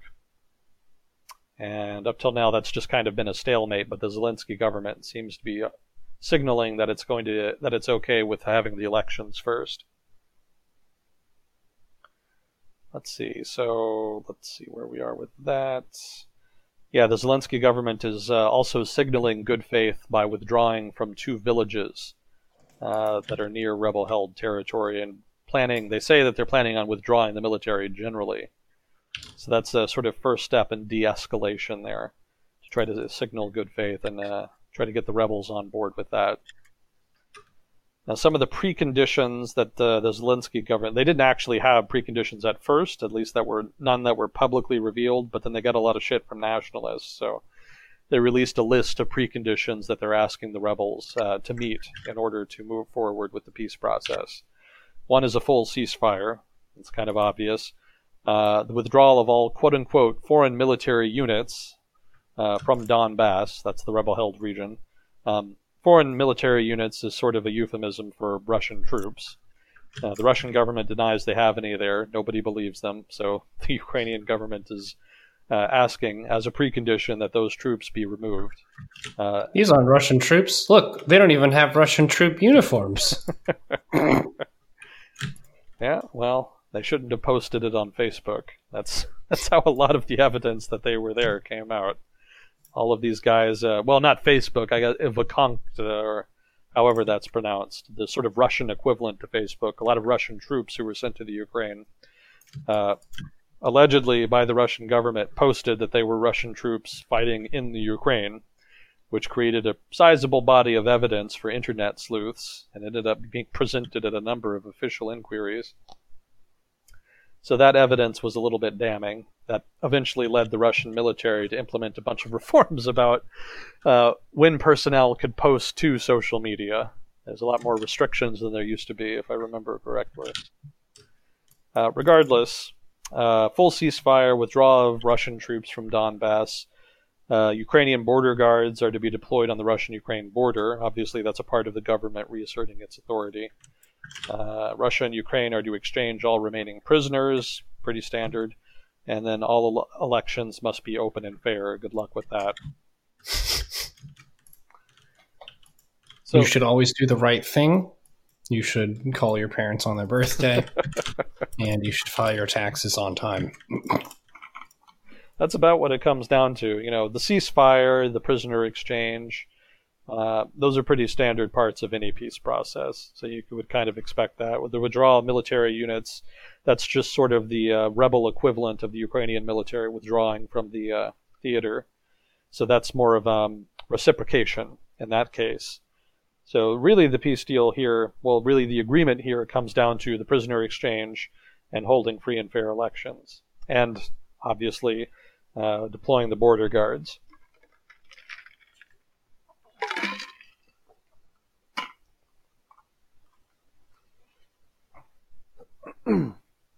so that's something to keep an eye on. Um, the rebels are deeply skeptical of the Ukrainian government. They don't really trust them at all, pretty much. And uh, they've issued some statements after the, the Zelensky government uh, issued its statement about its plans in this regard. And uh, the statement that the rebels gave out was not entirely flattering, shall we say. So it doesn't seem like it's likely that this is going to result in a full return to peace, but it is at least posit- a positive step. So it's a shift. It's a shift in the right direction, but we'll see what happens with it. The Zelensky government has been pretty gung ho about reform, but it hasn't actually done a whole lot yet. So this could be the first, uh, their first major attempt at really trying to address Ukraine's problems.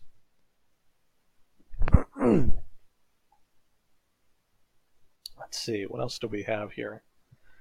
We did get a pronunciation tip. It is called V Contact, I believe. VKontakte.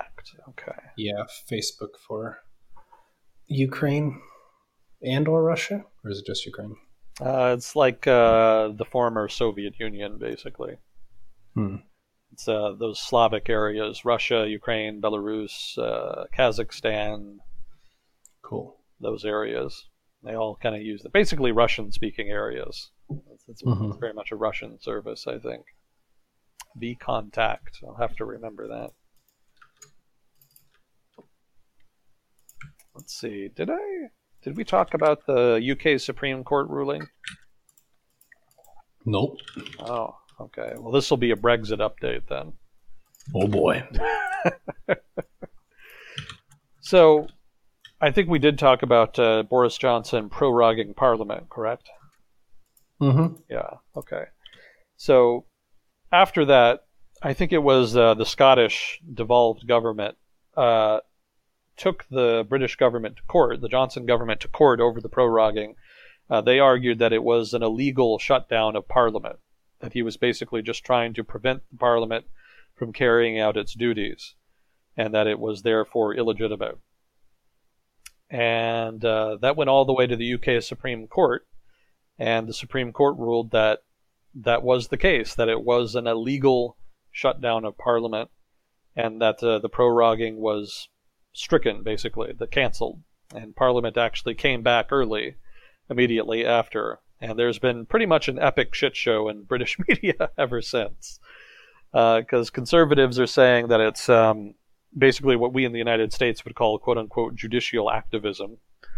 Uh, basically, court overreach, that they did too much, that they don't have the power to do that, to cancel a, what they argue was a legitimate prorogue ahead of a Queen speech, which is sort of the custom. Uh, they also argue that uh, it was a political decision because uh, the Queen or- organizes the uh, Queen speech and the prorogue according to the advice of the uh, government, in this case, the Johnson government, and because it's just advice, you can't really argue that the advice is, you know, bad or you know malintended. Uh, so that was sort of their perspective. But then other, everybody else is saying it was illegal. You can't do that. The whole thing is bullshit. So let's let's get on with it. Get Parliament back and get them talking about um, probably doing nothing, which has been the pattern up till now. But at least they're back doing in, in Parliament doing nothing. So that's something. so At some least they have to go to work like everybody else. so some people have been calling for Boris Johnson to resign because of the court case. That's obviously not going to happen. Um, it doesn't inherently imply a, a Brexit defeat for Johnson. You know, this doesn't really matter in the grand scheme of things. Uh, but it was kind of a slap in the face on, by the part of the judiciary. Whether or not it was a legal slap in the face or not seems to be where a lot of the debate is. Uh, if nothing else, I would say that it gives some momentum to Parliament in its effort to force the government to ask for an extension and avoid a no deal Brexit. So that's kind of a positive sign in that sense, in so much as that's uh, desirable, which obviously is itself debatable. but yeah, that's where they are. That's the latest dysfunction in British politics. Wow, I feel. I was gonna say refreshed, but I don't feel refreshed. It's kind of funny, and I'm kind of interested in what's gonna happen next, but I don't feel refreshed. But thank you for sharing. No problem. I'm always happy to refresh. Gosh, what else do we have here? I guess we could get to some of the old questions, that we could kind of get those out of the way. Um, let's see. Do you have any insight on the recent now? We talked about that. We did that one. We did Nicaragua. I think we did that one. What do you think of Trump's locked and loaded tweet about the attack on Saudi Arabia? Doesn't really matter what I think because now we kind of have the response. Uh, well, are you familiar with this, Neuro? No, what is this? So you remember that Saudi Arabia had its big oil refinery attacked a few weeks ago by the drone Drone attacks. the drone Yes. attacks by the Houthi rebels or Iran, depending on who you talk to. So after that, Trump went on to Twitter and did his Twitter bullshit and said that he was locked and loaded and he's going to do a thing and blah blah blah and the usual sort of intimidating bullshit that presidents do. Uh-huh. So that happened, and there was some question about whether the United States government, how the United States government was going to respond to the attack. and some people believe that the locked and loaded comment was evidence that there was going to be a war or some kind of retaliatory strike or what have you. But now it seems pretty clear that the response of the U.S. government is to do flip all, which Mhm. surprised surprised a lot of people. You know, the Trump administration is kind of known for being, or at least acting, belligerent. so it was kind of expected that they would do something. Certainly, the Saudis thought they were going to do something. Don't worry, we're just posturing. It's fine. Well, a lot of people in the international relations community also were wondering how the U.S. government would respond, and it was assumed that they would have some kind of strong response uh, of some kind, but it hasn't really happened. You know, and I think that surprised a lot of people. And the Saudi government, for its part, seems to have mellowed a little bit. They seem to have become a little more open to negotiation since they've uh, discovered, much to their surprise, along with everybody else's, that a direct attack on Saudi soil does not elicit a retaliatory strike of some kind from the United States military, which implies that they're a lot more vulnerable than they or anybody else ever expected they would be. So that's a pretty significant shift in Middle Eastern politics. Um, that the U.S. de facto uh, protectorate over the Saudis and other Gulf states is not really a protectorate so much as a vague promise that they'll do something, maybe, if they feel like it, in order to protect those states. So that's kind of brought into question the commitment of the U.S. to protecting its allies in the Middle East. And in turn, there's some question about one, what that's going to mean for Iran. Obviously, Iran kind of did this to try to provoke the United States into giving concessions, and they've kind of been rewarded with a more conciliatory Saudi stance on the issue, which suggests that maybe they could do this more and maybe get something more in return. So that's an incentive problem for the Iranians. But on the other hand, you could argue that it's just the Trump administration not wanting to get dragged into a conflict, and that maybe it means that the Saudis will be more acclimable, well, amicable to a deal, and maybe that's a good thing because then you could have some kind of negotiated settlement. That's a pretty charitable read, because again, not responding is kind of a negative thing. It kind of suggests a moral hazard there. But that being said, if the Trump administration and the broader part of the American public are not interested uh, in intervening on behalf of the Saudi government, that would be under, under it's understandable then that the U.S. government would not really respond strongly. So pretty significant finding there. You know, the uh, U.S. commitment to Saudi Arabia has not really been tested much in history.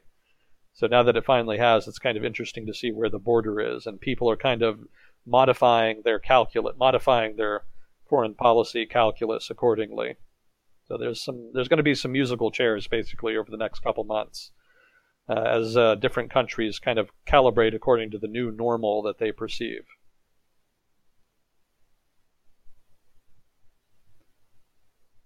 So those are some thoughts on that. I hope that if I don't answer anybody's somebody's question satisfactory, feel free to ask again, and you know I'll try to return to it and maybe get to, get to the crux of it that I missed the first time. Let's see. Next question. Why was the Hong Kong extradition bill introduced at all? It had to do with a murder in Taiwan. There was a man who murdered his girlfriend in Taiwan and then ran back to Hong Kong before he could be arrested. And the Chinese government wanted to arrest him, that is to say, the Beijing government, uh, but they couldn't because they did not have an extradition agreement with Hong Kong.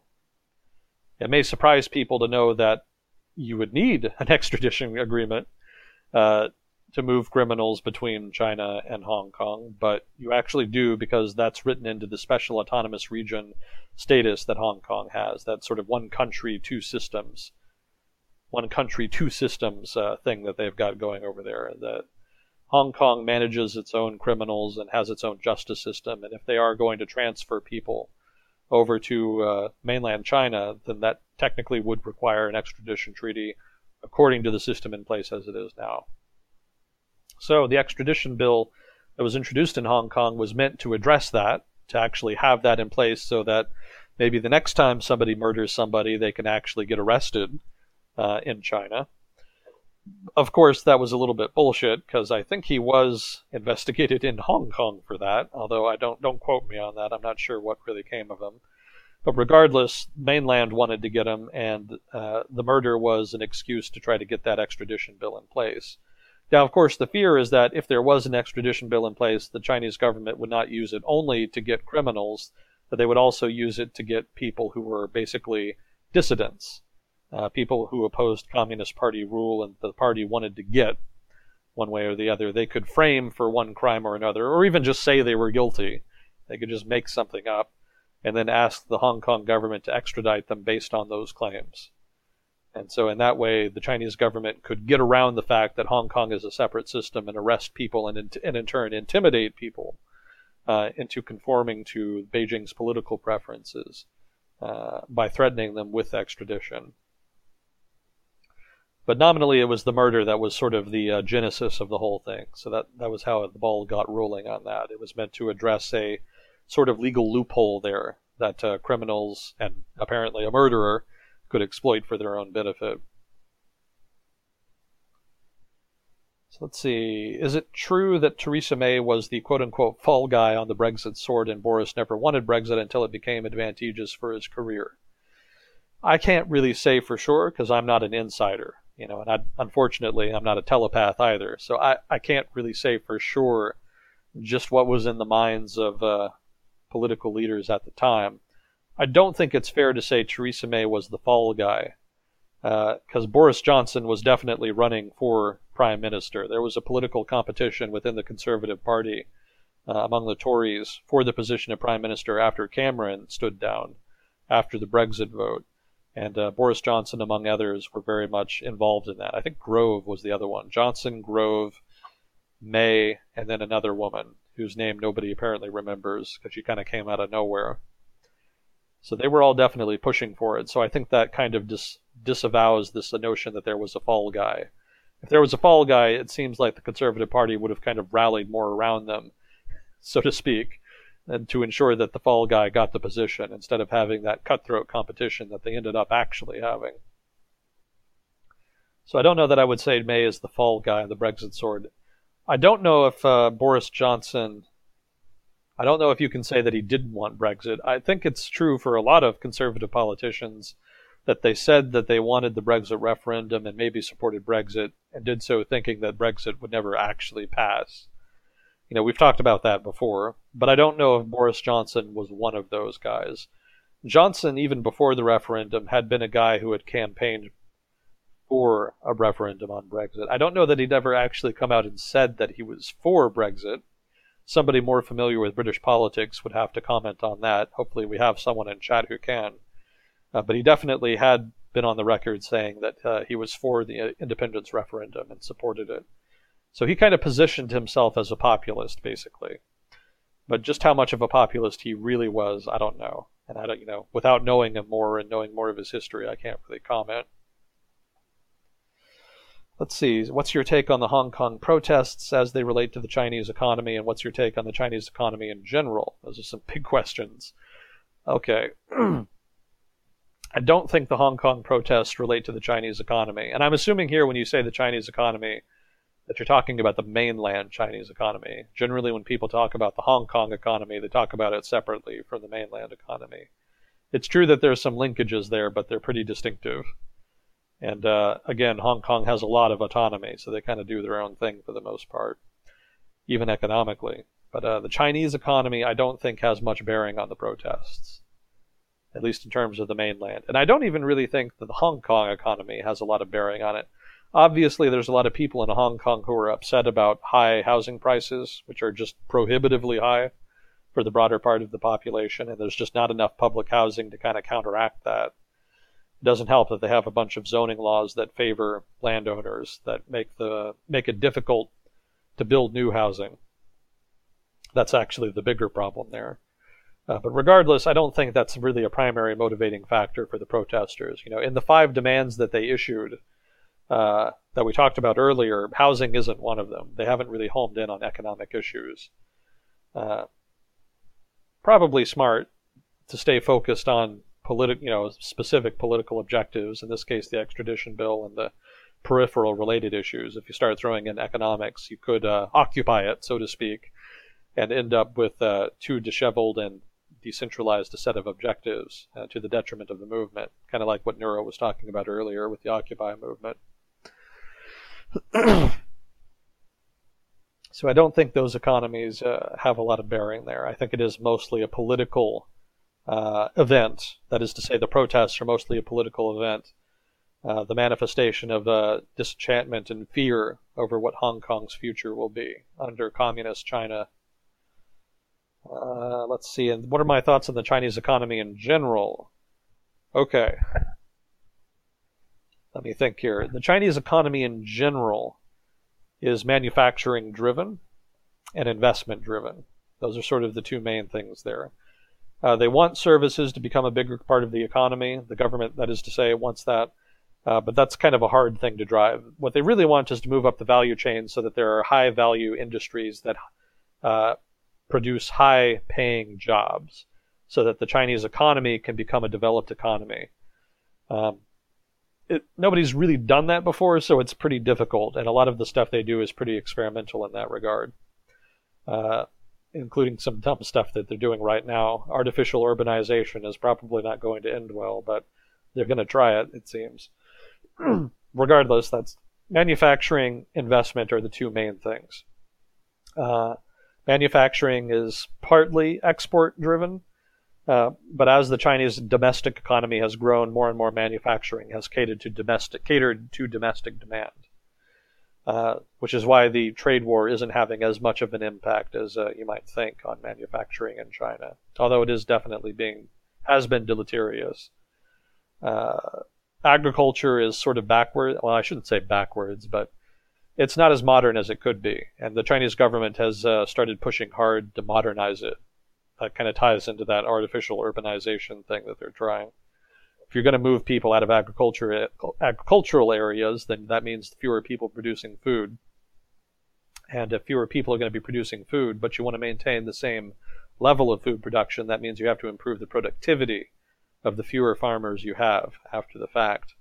So the Chinese government is trying to get its farmers to invest in industrialization and modern farming practices uh, so that they can boost productivity there. That may or may not work. We'll see. It's still early days. I kind of wonder if the whole swine flu pig thing over in China right now. Have you heard of this, Neuro? No, I've heard of swine flu, but not related to China in this case. So there was a massive outbreak of a new strain of swine flu in China um, a few months ago, I guess. I guess I haven't been following it too closely, but a few months ago. And it's killed a huge number of pigs, such that the price of pork is uh, increasing significantly in China. And uh, my question is I don't know this, but I'm kind of curious if maybe this productivity push in agriculture might be partly responsible in so much as, uh, you know, industrial, I don't want to say pig farming, um, whatever the technical term for that is, I'm blanking out. Now they're pushing out robo pigs. whatever that is. Trying to industrialize it involves basically factory farming. I guess you could call it that and uh, I kind of wonder because that involves um, pig a lot of pigs being in very close proximity. So I wonder if that didn't make the swine flu spread faster uh, because they've been doing that. That's sheer speculation on my part. Definitely don't quote me on that. That's more of a question than an assertion on my part. Uh, but given that that's that productivity push is happening, I kind of wonder if that ties in at all, or if maybe if, if it doesn't tie in, if it at least has had an effect. Anyway, agriculture, China actually is the world's top agricultural producer. They produce more agricultural goods than any other country on earth, including the United States. In fact, not only do they produce more than the United States, they actually produce a lot more than the United States. It's not a small margin. The problem is uh, they don't produce enough for their domestic consumption. So even though they produce the most in the world, they still have to import a lot because it's just not enough to feed 1.4 billion people. So they produce a lot, and a lot of it is labor intensive. They don't have, again, like I said earlier, it's not uh, capital intensive production. It is mostly by hand, pretty much, you know, physical labor uh, by farm workers. so it's not terribly productive, basically, is what I'm getting at. Uh, so let's see, that's the manufacturing sector, that's uh, agriculture, um, investment is generally what the government leans on during economic downturns, but they're kind of moving away from that because that's kind of a spent force. You know, they've done that so much over the past 10 years, in particular after 2008, that they've run up a bunch of debt uh, among state owned enterprises and among local governments, all of which took part in that big stimulus effort after 2008 and borrowed a shit ton of money and have continued to borrow money. And it's gotten to a point where it's kind of a problem. Uh, so nobody, there is some criticism that maybe there's so much debt sloshing around that there's a debt crisis in the making that could result in an epic economic implosion. That's unlikely, I think, because China still has a pretty strong centralized government that is not terribly open, you know, to the world economy, to world trade. Um, it's it's open to world trade, but it's not as open as you might think. The government kind of goes out of its way to kind of try to sterilize uh, exchanges there. That's I can get more into that if somebody wants us, but that's kind of a whole other conversation. Uh, but what I'm driving at here basically is that China's financial sector is kind of a mess. Uh, the financial sector is not well, it's new for one, you know, it's kind of embryonic, but also it's just not particularly well regulated. And uh, there's a moral hazard problem because the Chinese government has shown that it's willing to intervene to prevent losses, which mean which encourages risky behavior. And uh, another problem with the Chinese financial sector is that a lot of it is in the shadow banking sector. Uh, that is to say, a lot of the money that gets sloshed around, you know, in uh, China's financial markets is actually invested by uh, actors who are not formal financial inst- institutional actors. Uh, it's like a guy you know, somebody in your personal network who knows a guy, and they invest the money for you. And that happens because uh, you can get better returns in the shadow banking sector than you can in the formal banking sector. And the problem with that is that it means that the Chinese government is not really in a position to do anything about a potential financial crisis. You know, if the government wants to needs access to resources with which to counteract a crisis, it can't really tap tap the traditional banking sector because uh, it doesn't really have a lot of the financial a lot of the financial resources available to it. A lot of those financial resources are in the gray market, so to speak, or even in the black market, which is a part of the market that the is not really subject to U.S. to Chinese government to the writ of the law, basically. Uh, the Chinese government can't really get to that money, which puts them at a disadvantage. Let's see. So that's uh, services. The tech sector is doing pretty well. It's been growing like gangbusters for the past 10 years, and they've got some technologies there that are more advanced than even the US, like uh, paying by phone being the classic example. That's the one that everybody likes to point to now. Uh, but there has been a problem with uh, the trade war, which I hadn't really thought would really impact China's tra- tech sector that much. Uh, but it actually has because of uh, investor confidence. I mean, obviously, China's tech sector that the part of the Chinese the part of the Chinese tech sector that produces um, hardware like uh, you know, whatever I'm planking out. It's very late, you know, please be patient with me. Uh, but whatever tech hardware of one sort or another re- requires inputs from the United States, U.S. semiconductors, and other such things. And so the trade war obviously has impacted them. But the software side of the tech sector is the part that I did not think would be impacted that much by the trade war because I had thought that most of their demand came from China. I hadn't thought that they were that well integrated into the rest of the world, the digital economy. But apparently they are. Uh, apparently they have offices in the United States and they have uh, they sell a fair amount. They generate a fair amount of revenue from the United States as well. So it's not so much as to be crushing. That is to say, they haven't really been impacted by tariffs all that much because you know it's kind of harder to tariff digital goods, and uh, also, oh, I just totally forgot. Well, I blanked out. Regardless, it has impacted them solely because of investor confidence. The tech sector, like in the United States, is heavily influenced by market confidence because a lot of the money that they make is actually just made from people shoveling money into them on the expectation that they're going to get returns later on. And because markets in China are super paranoid about losing money and about the potential impact of the trade war on the tech sector, uh, as well as a lot of people just withdrawing money from investments uh, to try to protect them, to take on more defensive portfolios. All of that has resulted in money moving out of the tech sector in China and slower growth, you know, less readily available money. It's probably not going to be a long term problem, but for the short to medium term, it's probably going to put a dent in their growth.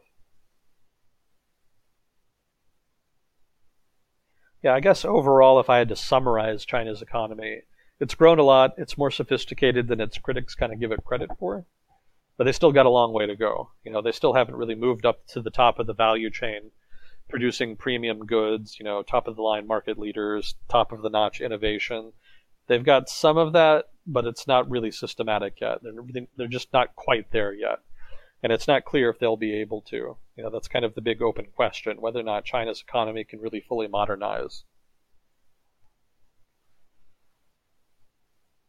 That's what I can remember anyway. So I know there's more. I'm sure there's a bunch of stuff I'm forgetting, but my take on the Chinese economy was sort of the question. So I, I, that's just some information there and a conclusion. Let's see, and we did get some more questions. How about an update on Netanyahu elections? That's actually one of the things I had notes on. Uh, let's see if I can find that. So as you may remember, Neuro, uh, Israel had elections few months ago, I think, and they went to absolutely nowhere because none of the political parties were able to form a governing coalition that had a majority of seats in parliament. And in Isra- Israel's co- constitution, when that happens, you have another election, as far as I know. So they set one up, and they just had it and the results are not all that different from the last time. so there's a strong desire not to have a third election, but there's also a strong desire by a lot of political actors in Israeli politics to get rid of Netanyahu. Because a lot of people really hate him at this point. A lot of people really love him too, you know, which is why he's probably not going away. But the negotiations to form the new government are ongoing, and it's not really clear what that's going to look like. So let me see here. Let me check my notes real quick here. Yeah, so one of the things that happened is during the talks over a new government, uh, an Arab bloc of uh, parties, or politicians rather, in Israel's parliament actually came out and put their weight, put their support behind Gantz. Gantz is the uh, leader of the Blue and White coalition, which is opposing Netanyahu. And uh, it was unusual for that to happen because normally Arab politicians in Israel don't, well, don't do that. That's pretty much the long and short of it. It's uh, pretty unusual for them to support a re- what is still a relatively conservative coalition. It's not like blue and white is super liberal or anything. Uh, but the Arab politicians don't want Netanyahu, so they decided that they were going to de facto kind of align with blue and white. Didn't really work. Um, it seemed like uh, the government was going to a, a, government would be negotiated between Blue and White and Netanyahu's coalition, but as it was, those talks failed, and so the government uh, asked Netanyahu to form a government, and that I, I, that might sound confusing. In a parliamentary system, uh, you have a president, you know, the head of the state, basically, and uh, they're responsible for facilitating the formation of governments ideally, from an election, there will be one party that has most of the most of the seats, and that'll be the one that forms the government. So they can just go to the president and say, "Okay, I've got a government. Let's go." Um, if they don't have enough seats, but they have enough uh, partners willing to form a majority coalition, that can work too. But if nobody has a, has a majority, then the next step is for the president to ask one of the parties to f- try to form a coalition. That's like official permission. That's like a, it's part of the process. Normally, it's sort of a formality, but uh, in this case, it's an actual, basically, request to try to form a coalition. It'll probably go nowhere, but uh, in this case, the government went with Netanyahu's coalition, so they kind of has the first opportunity to try to form a government here. Again, if they haven't been able to do it up till now, they probably won't be able to do it going forward. But this buys them some time to try to figure something out again, this is my rough understanding. I'm not super into Israeli politics and political institutions, but this is me trying to remember what I read anyway.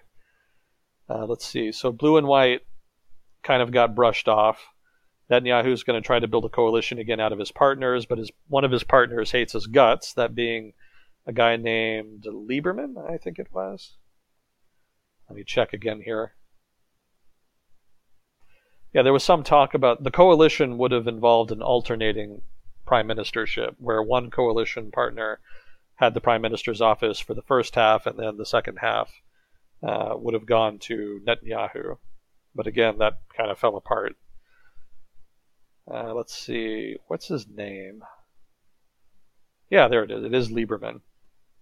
Lieberman is a, a guy who used to be a partner of uh, Netanyahu, used to be in his coalition. And then at one point in the last elections, Lieberman was up for the position of president. And Netanyahu basically said, hell no, I don't want him in there. I want my own guy. And so Netanyahu sabota- sabotaged Lieberman's bid for the presidency. Uh, and that basically made him a blood enemy for life. he was not happy about that. So he went and started up his own party, which was very conservative, but it was a nationalist, secular conservative rather than religious nationalist conservative. And Lieberman's big problem, along with many secular nationalists in Israel, is the idea of giving uh, exemptions to, I think it's uh, Israeli citizens who are studying to become rabbis. Is that what it is? Something that basically a religious exemption for religious students. Uh, secular nationalists don't like that, and uh, Lieberman's party was at odds with the religious nationalist party that was also in Netanyahu's coalition. And really, it's the breakup in relations between them that is causing Netanyahu problems. If not for that, he could form a majority coalition and return to government. But Lieberman and his people are not having it. And that's forcing Netanyahu to kind of approach blue and white for the coalition, or at least was. So let's see, there's that rivalry there between Lieberman and Netanyahu, preventing the formation of a government. That's kind of been in the cards for a while. That's not a new thing. There's been tensions there for years. It's just kind of coming to a head now. There's also a relevant factor here is the corruption investigations into Netanyahu, which we've actually talked about before uh, this past summer, months ago, long time ago actually. Uh, those investigations are ongoing. Um, as prime minister, he has immunity pro- to prosecution, but if he has to step down, then he's probably going to face a tr- real trial. And at least one of the investigations into him seems to be pretty likely to result, or at least relatively likely to result in a guilty verdict. So, being prime minister isn't just about being the leader of Israel for Netanyahu at this point, it's also about avoiding going to jail, basically. Um, maybe he doesn't. Maybe the trial finds that he's actually innocent, but uh, there's a chance that it won't, and he's not one to take chances. So he's fighting pretty hard to try to stay in the prime minister's office for that reason as well. It's not the only factor, but it's one of the factors. Let's see. So he's trying to form a government now. The, basically, where it is now is that the talks failed, and that Netanyahu was trying to form a government and probably won't be able to. And um, if that do, that if his effort does end up failing, that Israel is probably going to have um, new elections again. Basically, the third elections this year, which is probably approaching a record for them. But either way, the walls kind of seem to be closing in on Netanyahu. You know, between Lieberman on the one hand, the blue and white coalition on the other, it kind of seems like uh, his star is fading a bit. Because hypothetically, uh, you could have, uh, let's say, a coalition between blue and white and Netanyahu's party. But for example, one of the demands made by the blue and white coalition is that they get the prime minister's office first. Remember, I talked about the alternating setup that they were planning on having. Um, they wanted it first because that would mean Netanyahu would have to step down as prime minister and would be subject to prosecution. Uh, so technically, Netanyahu's party would be able to get the prime minister's office back later on, but Netanyahu himself would probably not. So at this point, Israeli politics is not just about electing a new government. Right now, it's also this power game between Netanyahu's rivals, Gantz and Lieberman, to get him out of the prime minister's office one way or the other. Even if that means that Netanyahu's party still has some role in government or even stays in power, a lot of people now are gunning for him and just trying to get him out. You know, guy has enemies basically. So the Netanyahu show rolls on. as it has for some time now in Israel. That's kind of the update there. Good, so they won't be getting bored. Oh yeah, definitely not bored. Yeah, Israel's also blowing things up in Syria, usually Iranian related, but that's kind of a separate issue at this point. You know, the Palestine issue and the Syria issue are kind of peripheral in Israeli politics at this juncture. At this point, Netanyahu's corruption allegations, uh, corruption trial, investigation, whatever you want to call that, as well as just general national security concerns. It's not necessarily a specific thing, just in general hawkish national security perspective. Those are sort of the big drivers there in Israel. I think. If you're from Israel and I'm dead wrong, please let me know in chat. I want to know if I'm wrong more than anybody, so please do let me know. Or if you're not from Israel and you think I'm wrong, let me know. Feedback appreciated. But especially if you're from Israel. especially if you're from Israel. I know that we have a few regulars from Israel, and time zone wise, I think this is right around the morning period, so Ah, maybe a breakfast stream for some people. yeah, I can see in the country chart here. Yeah, you got two. Nice. Hello. Please help us. Oh, and one from Hong Kong? Yeah. Oh, you actually got a whole bunch on here tonight.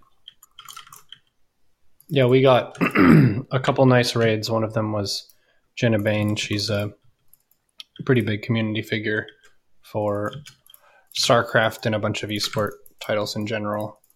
I was on her podcast show recently. Also, Cerberus, who is a friend of mine who I lifeguarded with back in the day, and turns out he has a Twitch stream as well. And we got to hang out at TwitchCon. Oh, nice. Yeah, so it's been a really nice evening for streaming. Thanks for hanging out, everybody. And just so you know, we're over two hours as well, so I know you're quite tired. If you want to take a couple more and then rest, that's fine by me. Oh, thank you. I'll, I'll see if I can plow on.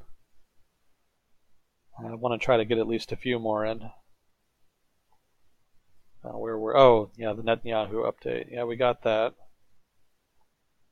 Uh, let's see next question. I am from the UK. My take is Brexit was voted by Liberal constituents. Liberal constituent. I'll get back to that. Who wanted to take EU dues to ensure further entitlements? My friend says the Tories tricked Lib constituents to vote for Brexit because the Tories want to be isolationist slash slash fascist away from the continent. Which is it? Okay, so in British politics, there's a party called Liberal Democrats. I think that's what it is. And they're sort of like the pseudo libertarian party over in Britain. So the it's a little confusing for Americans because liberal over in the United States basically means leftist. That's sort of what it's associated with. But over in Europe, it's more associated with its original definition, which in the U.S. is called classical liberals. Now we've covered this before a couple times. So let's see. My take is Brexit was their take was is Brexit Brexit was voted by liberal constituents who wanted to take EU dues to ensure further entitlement. I guess if this person is American and their friend is British, then maybe he means liberal as in leftist. I guess I would have to ask for clarification on that. Because the definition of liberal here matters. it could refer to a couple different people depending on uh, depending on how you want to define that. No, he says he's from the UK. Okay. I'm from the UK. My, my liberal constituents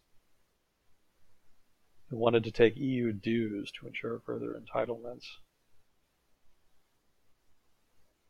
Oh, I see. So you're saying, okay, I think when you say liberal, you mean Labour, the Labour Party.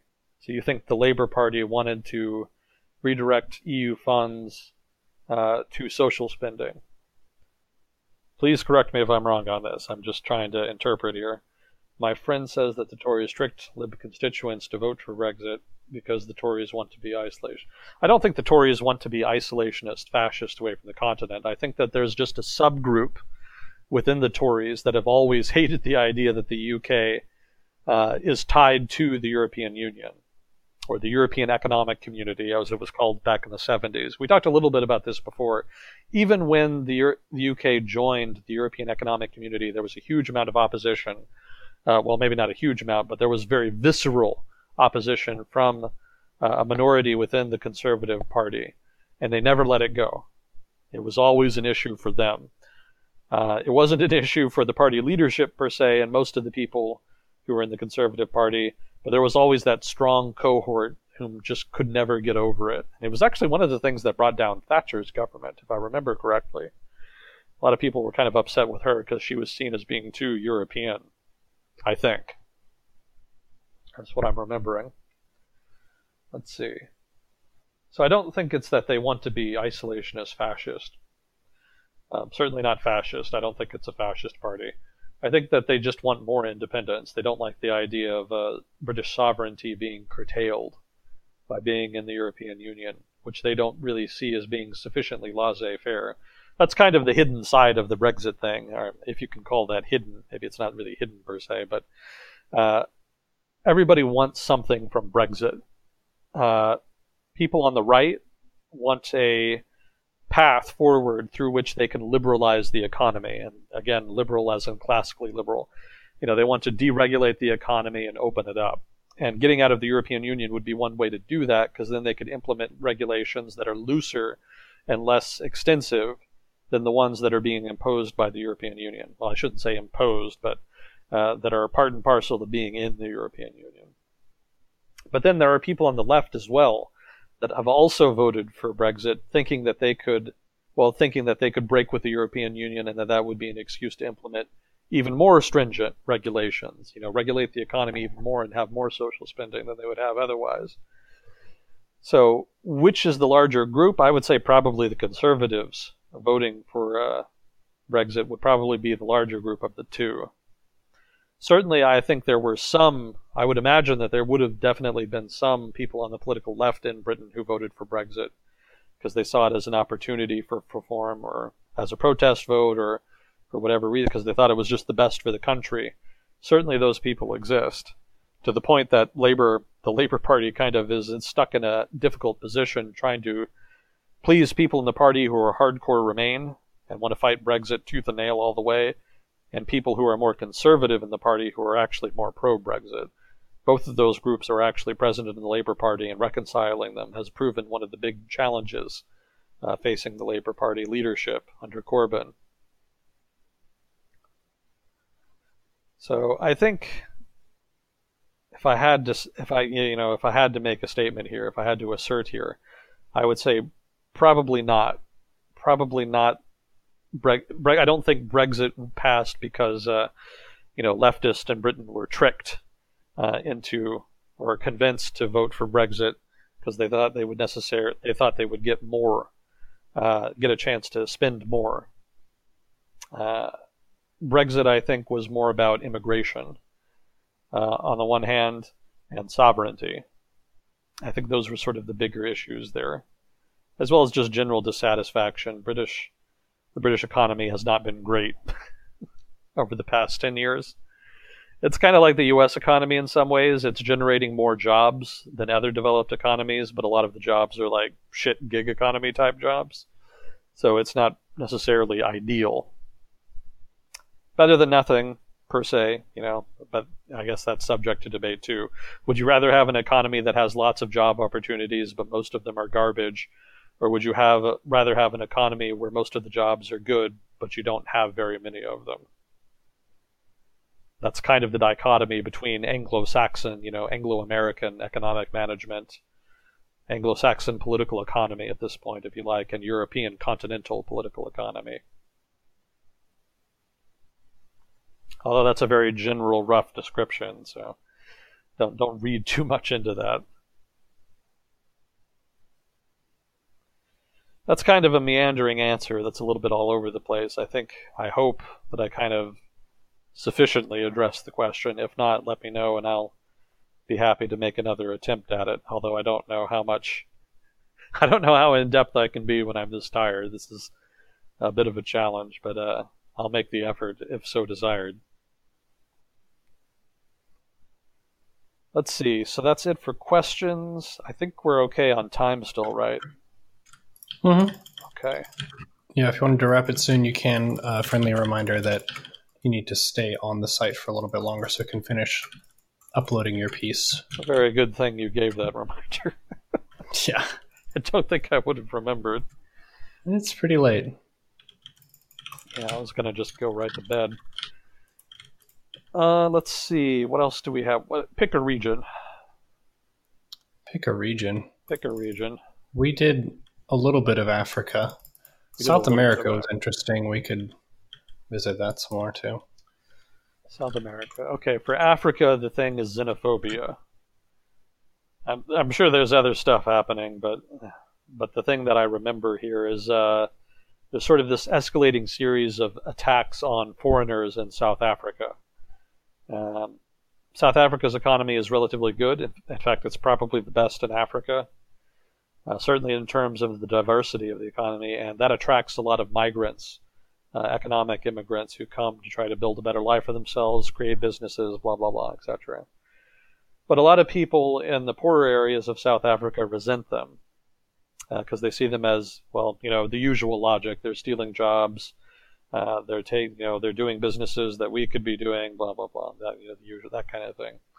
And uh, the interesting thing is that it's uh, the result of these riots and attacks is that uh, Africans in South Africa are attacking Africans from other parts of Africa. It's not actually whites, you know, middle class whites in South Africa attacking, you know, uh, African migrants from other parts of Africa. It is actually the poorest uh, part of the population in South Africa is largely black, and they're the ones who are seem to be having uh, the biggest problem with these immigrants coming in. And so it's put the South African government in an awkward position because the South African government, of course, is uh, post-apartheid, very supportive of you know African development, African liberation, etc. And now they're kind of having to explain away these riots in which you know fellow Africans are being targeted.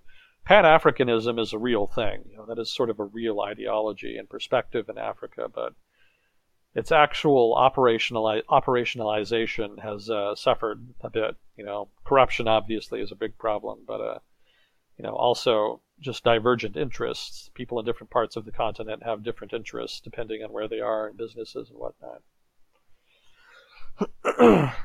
and so in this case, you know, it's workers. Uh, you know, the workers in the one country uh, are not really benefiting from having a bunch of workers coming in and, as they perceive it, driving down wages. So that's creating tensions. Actually, that could be an interesting thing. You know, instead of doing these updates, I could talk a little bit about African geography and political geography, since that's not something that people are super invested in, I think. Yeah, we could do an episode that's kind of focused on that, just kind of laying the groundwork for what's going on in Africa and what's led to present day. Well, I mean, like now. Well, you could, but you're also tired, so.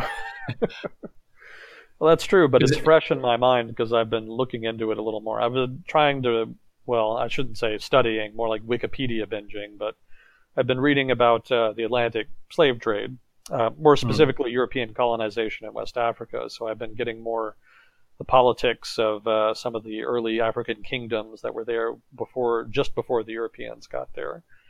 And so I've gotten well, if more. you've got the fire, then you can hit it. I won't stop you. I'm just trying to be compassionate to you because you did say it was late when we started. And No, we've no, I understand. I appreciate it. No, I, I got you. But I, it just kind of struck me that I could maybe dig into that a little bit. And it's not super in depth. It's not like, all right, this is all you know, the specific rivers. Just in general, give the listener or you know whomever uh, a rough idea of the regions of Africa, some of the geography, some of the politics, etc. Just very, very general. You know, All right, Africa in 10 minutes or less. Let's go. Okay, so, gosh, where do you start? So the Sahara Desert is easily the biggest geographic region, and the people, the principal ethnic groups that live there are Tuaregs and uh, Berbers, and both of those are basically migrant peoples. They're uh, they mostly travel by camel and horse. Uh, they migrate from place to place. You know, they traditionally, historically, have controlled uh, important trade routes, although those trade routes have kind of died out since then, but they've remained pretty dominant there. It's mostly empty. There's some natural resources there, but it's not super important politically. Uh, and it's just kind of a backwater in general. It's really more of a barrier than anything that separates North Africa from the rest of Africa. You know, just kind of a giant block between them. Uh, North Africa obviously is ethnically Arab. Uh, that was invaded pretty early on during the Islamic invasion. So when you think of North Africa, think of the Middle East, because they're pretty tightly intertwined politically. Well, ethnically and politically. Um, there's kind of a pseudo exception there for northwestern North Africa. A lot of the people there are ethnically more related to the Tuaregs and Berbers, and so uh, they're a little more distinctive. For example, the Arab language that they speak is not intelligible to other Arab speakers in the rest of the Arab world. Also, politically, they they're a little bit divergent, and ethnically, they descend a little more from Europeans. There was a Vandal barbarians that invaded after Rome fell, so they kind of integrated there. So they're a bit distinctive. That's the that's the main takeaway there. So that's North Africa, uh, Sahara. So between the Sahara Desert and uh, the West African coast, that sort of east-west line running there, that's in West Africa. There's a belt of territory called the Sahel, and this is sort of a transition zone between the Sahara Desert and the more fertile forest regions along the coast of West Africa. And the Sahel is sort of semi-arid. You know, it's dry, it's kind of savanna-like. Uh, the main geographic feature in the Sahel is the Niger River, which runs east-west through a good chunk of it. And the Niger River there is where a lot of major African civilizations first sprouted up. So this is one of the major civilizational centers of Africa in the Sahel around the Niger River and in the Niger River basin. That's an important region historically. Now, the Sahel is also important because there's a number of uh, migrant peoples. Um, I've called them horse peoples before, which is apparently wrong, but their culture is built around horses uh, and they use horses to move uh, from one region to the next, you know, uh, in order to move flocks, you know, uh, well, not flocks per se, but herds, in order to herd animals and that kind of thing, you know, just the typical migratory type of lifestyle. Uh, but unlike the Tuaregs and Berbers, these groups were much larger because the Sahel was more fertile. And uh, so there's actually a pretty strong horse culture along the Sahel amongst the different ethnicities there. They've spent the past several centuries, if not further, uh, mastering uh, the art of being, uh, again, a horse culture. I know that sounds too. I should figure out the technical name for it. Uh, but when you think of the Sahel, then think of cultures and peoples on horseback, kind of like the Indian, the Native Americans, and the Great Plains.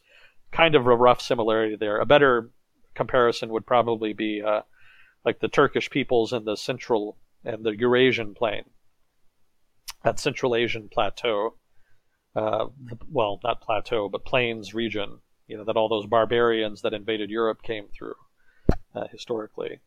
You know, sort of that style of culture. Uh, but th- that said, there's also agriculture there along the Niger River, and so a number of states, important states, were along the Niger and the Sahel as well. So those two cultures kind of lived side by side. Again, I'm pretty new to African history, so you know, don't read too much into this. This is meant to be super basic. So just a rough reading here. Um, the Atlantic coast has historically not been, that is to say, the West African coast has not been important historically too much up until you know the past couple hundred years. Uh, but even before the slaves trade started up, which you know injected a lot of money uh, in, in, in, the economies there, even before that, there had been a number of city states uh, along what is now the Nigerian coast. So these city states were major ports and were major trading powers. And so that was another sort of major center of uh, development in Africa. Uh, they were sort of supercharged by the Atlantic slave trade. That was sort of Africa's exposure to the globalization that occurred in the 15 and 1600s. Um, obviously, the Europeans sort of expanding using uh, advanced shipping tech, what was then advanced shipping technology, and connecting markets that had traditionally not been connected, creating a new globalization that uh, what we would now call globalization, that hadn't existed before, and that created waves all over the world, social, economic, and political.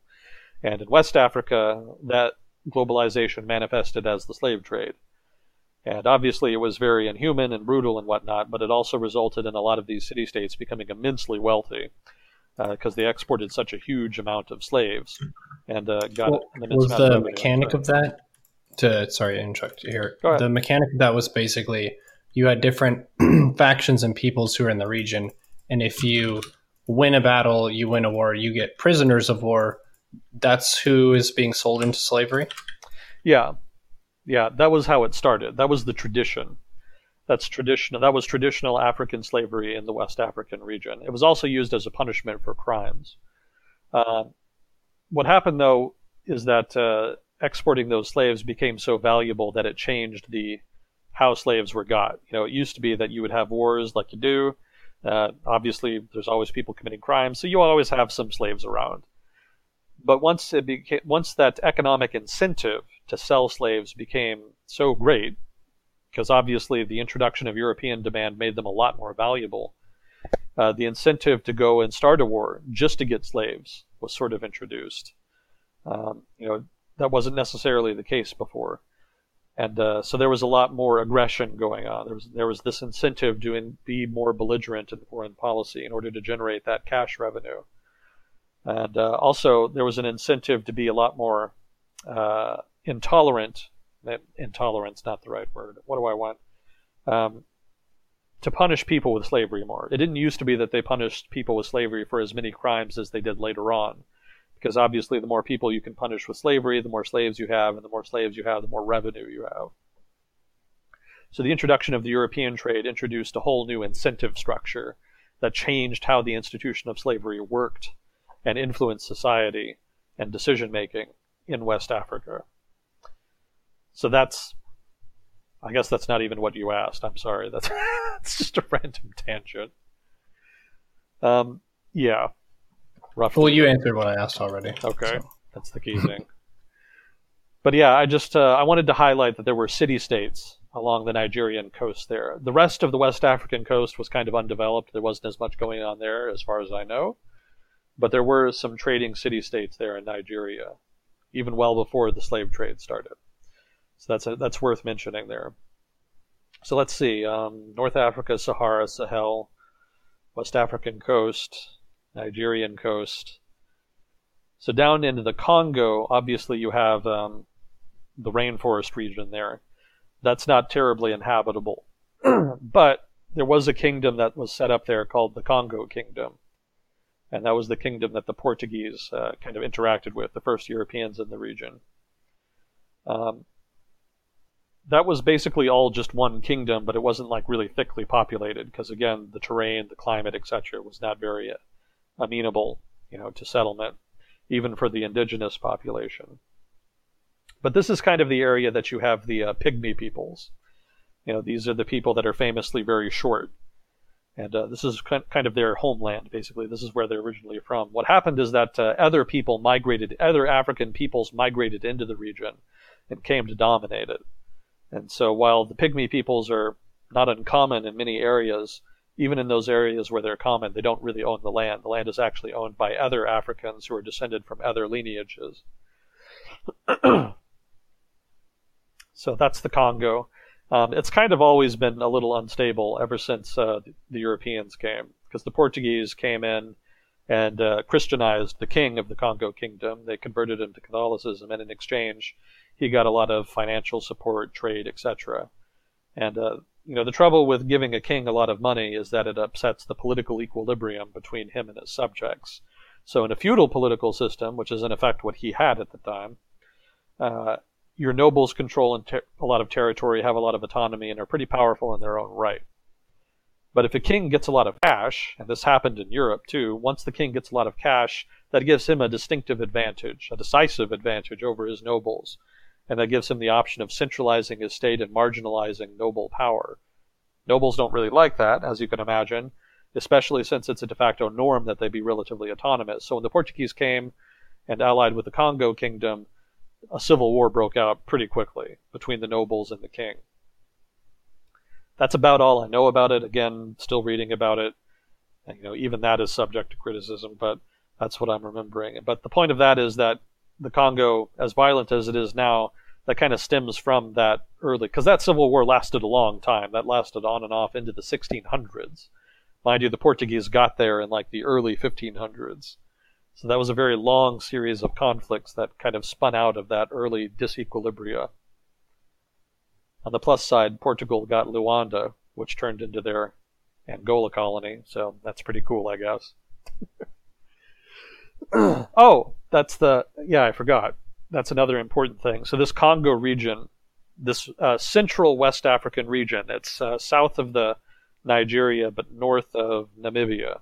That coastal area there, uh, a lot of it is Congo, most of it is jungle. It's historically pretty unstable, but the most important thing to know about it now is that it's oil rich. So this is basically petro Africa. This area has a lot of petro states like uh, Gabon, Angola that I mentioned, uh, Equatorial Guinea, Sao Tome and Principe. Um, not so much DR Congo; they barely have any coastline there, but a little bit. Pretty much any country that has territory there has access to oil. It also extends up into southeastern Nigeria, which is why Nigeria has uh, a lot of oil, a lot of oil revenue. So that entire region has a significant set of oil industries, and in turn, European involvement there is very strong uh, specifically the French oil company Total, I think it is. Hope I'm getting that right. So this is kind of the area that ties in strongly to something we've talked about before, which is Francafrique, which is basically uh, France's sphere of influence in Africa. Traditionally, it's been West Africa, but because of their oil interests and economic interests, they've also kind of ex- have expanded, uh, if they hadn't already, into that oil-producing region in Central West Africa. So that's an area where the French government and French oil industry has a lot of influence on account of the oil there. So when you think of that area or see it on a map, think of oil. So let's see, south of that is a desert. you might think South Africa, that's a really developed country, uh, well, relatively developed country. Um, must be a lot of good land there. Not really. Basically, the western half of South Africa is very arid except for the coast. The coast is okay. You know, that's pretty fertile. Um, but the western part of Africa is largely semi-arid to arid. And Namibia, the country to the northwest of South Africa, is just, is just desert. That's almost purely desert. So that whole chunk of area there is not very amenable to settlement. Uh, historically speaking, it didn't really have a lot going on there until the Europeans came and started kind of really building it up. But there is an interesting African group here. Uh, they're called the Khoisan. I have no idea if that's how it's pronounced, uh, but that's how I read it. And the interesting thing about the Khoisan is they're not really related to other groups in Africa. Most groups in Africa are kind of related. You know, the Bantu, in particular, are like the most populist, dominant ethnic group, or at least uh, them and or various subgroups of the Bantu. But the Khoisan are distinctive. They're genetically distinctive from the Bantu and other major groups. And it kind of makes sense because um, a lot of it's very difficult to travel through, you know, jungle, especially if you don't have technology. So thousands of, you know, hundreds of thousands of years ago, uh, very relatively few people migrated south through the Congo jungle or through other routes to get into the far south of Africa. And so the result is that the groups of people in southern, the far south of Africa, ended up being very ethnically distinct from the other regions of Africa, which were more integrated. You know, the Sahel region I mentioned was kind of like a big highway. You could travel it pretty easily by horse. So there was a lot of communication and ethnic interchange and ethnic linkages there between all the groups there. And the same you could say for other regions. But the far south was so far away that it really didn't intermingle much. And the geographic separation by the Congo uh, was sufficient to kind of keep them isolated for a very long time, up until the Europeans first contacted them. So when you think of the far southwest of Africa, think of the Khoisan and distinctive ethnicities. That's sort of their area, although it's a lot more European now. The Portuguese came and intermarried with the Khoisan, so uh, the people there are what South Africans call colored people, which are people of mixed descent, or Indians as well. Uh, so let's see. So that's the western part of. So the South Africa, the eastern part of South Africa is where the best land is um, or at least where the relatively fertile land is. And uh, that's actually a region that the Zulu are relatively new to. Um, that kind of surprised me too. Uh, as I said, the Africans in South Africa had been kind of separate. But one of the things that happened over the past couple hundred years is that uh, other African groups that were dominant in other regions started mass migrating into the region. So the Zulu were among them, and they obviously came to build a big empire there. They came to dominate it. They did, they did not actually, if I remember correctly, and please correct me on this if I'm wrong, if I remember correctly, the Zulu did not actually precede the Europeans by all that much. It was only like 100 years or 200 years uh, before the Europeans got there. So in that sense, the Zulu were kind of foreigners to South Africa in a sense too, in the sense that they're invaders. There was a lot of war. So let's see. So you can kind of think of the eastern part of South Africa as having distinctive identities too, but also having uh, the Zulu and other relatively recent migrants, historically speaking, all kind of interacting there, as well as the high degree of economic development and the Afrikaners and all that, the more recent South Africa. All of that is present as well. South Africa is a very distinct part of South Africa, so you know it's kind of hard to just generalize it. It is it's itself. Distinctive part of Africa. Yeah. yeah. Yeah, sound like a broken record. I'm almost South done. Africa is by far the most South African place in the world. It's almost over. Almost through. I'll try to just hack my way through the last bit of it here. Um,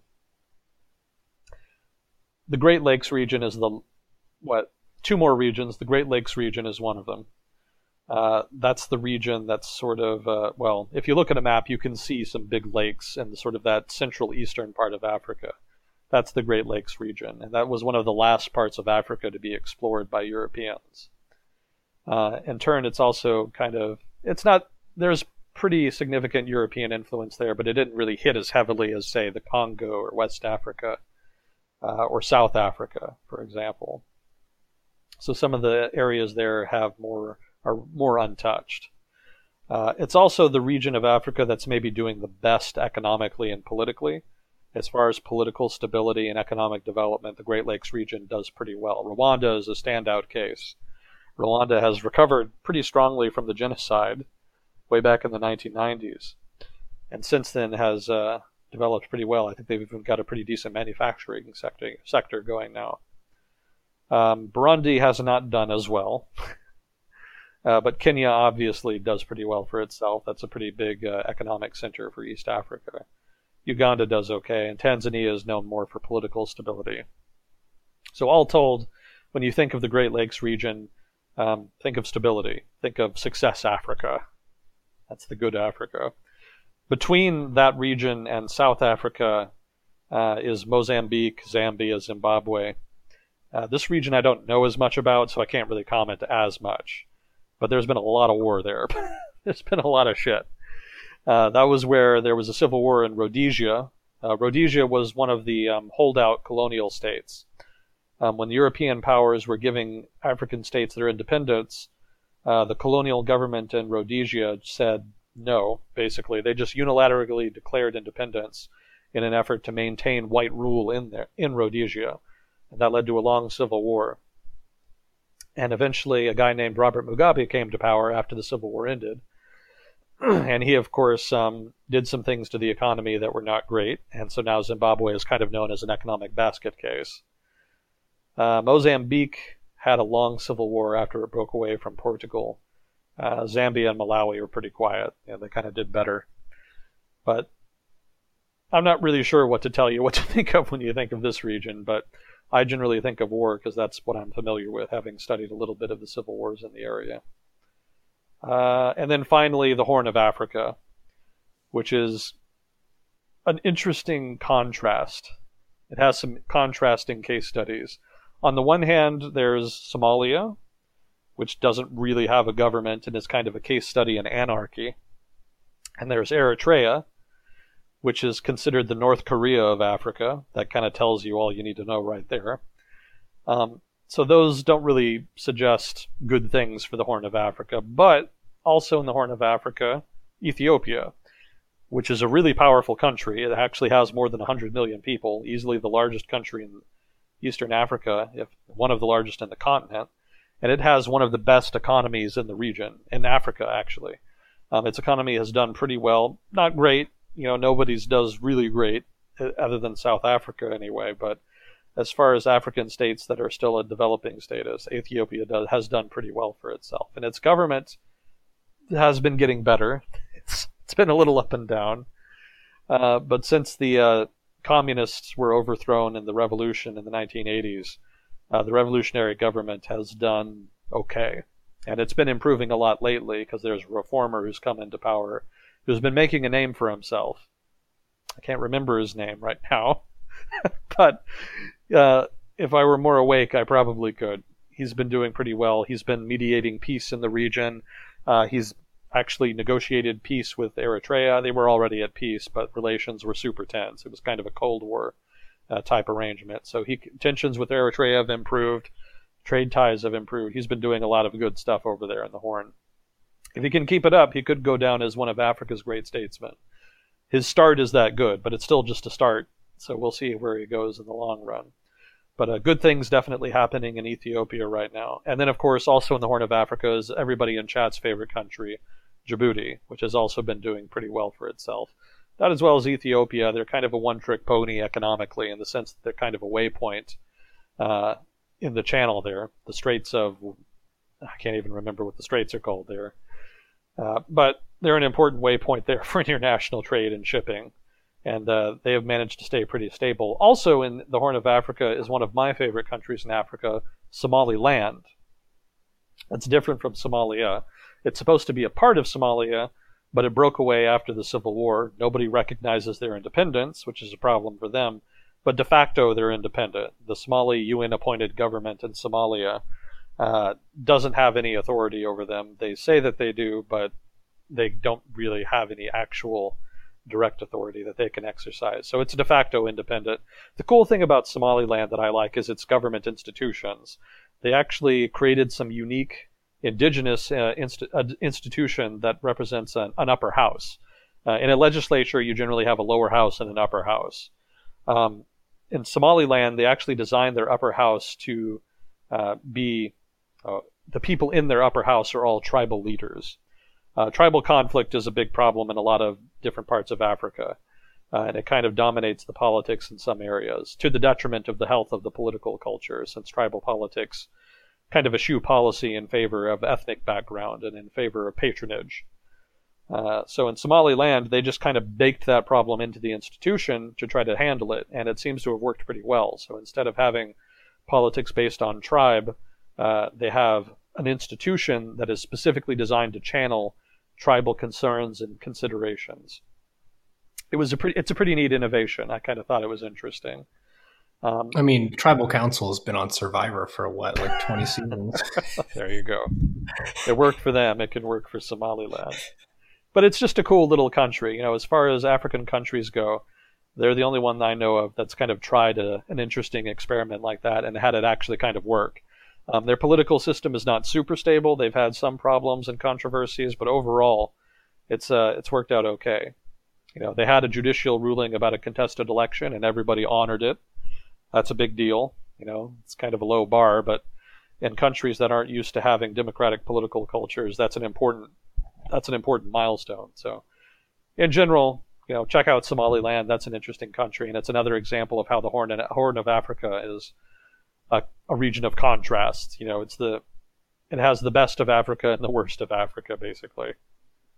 It's also very distinctive in its own right. The ethnic groups there and the history is very distinctive from the rest of Africa. You know, Ethiopia alone has a very long history. You know, it was never really colonized by Europeans until you know Mussolini, but that didn't last very long. You know, they were largely independent before that, and it's also one of the few Christian kingdoms that uh, survived. It's one of the most ancient Christian kingdoms uh, in Africa, in the world, even.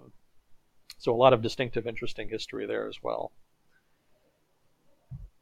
That's it. Well, well done. You did basically a full episode today, so we're at two hours, 50 minutes, and there was also some troubleshooting before. So hats off to your endurance. I know it's tough thinking of all the stuff when you're quite tired, but I think this was a really good episode personally. Thanks everyone. Well, you inspire for... me, Neuro. You give me energy. Your energy is infectious. Oh yeah, very. Also, my notes help, and also I'm Yeah. drinking ice cold water, so that helps keep me awake. So Crisp fresh water. yeah, Hell yeah. Well, this is a really awesome project. I think it's one of the best pieces of content on my channel, and that's thanks to you coming on, and thanks to people like Fuzzy Cord, Mas Neotech, who handle the questions, and all the lovely people in the chat who help us with corrections and pronunciation and all those different things. much appreciated. These are now being uh, ported as podcast episodes. We have a really nice new format thanks to Cobra Venom. It's called zencastr.com. And what we do here is we each upload our own audio file. That means that this audio is not compressed through Discord on the broadcaster's end. We're both basically broadcasting directly to the site. And uh, once again, the reminder to please leave the page open in your browser until the upload is complete so that this is Gotcha. nice and whole for people to just browse on the podcast and Cobra Venom doesn't have to do any patchwork stuff. But yeah, thank you very much, Agent Smith, for your time. Yep. See you next time. Thank you everyone for tuning in. This is Voice of Neuro podcast with the amazing Agent Smith. Appreciate your viewership and your listening, tuning in for this, and we will see you on the next one.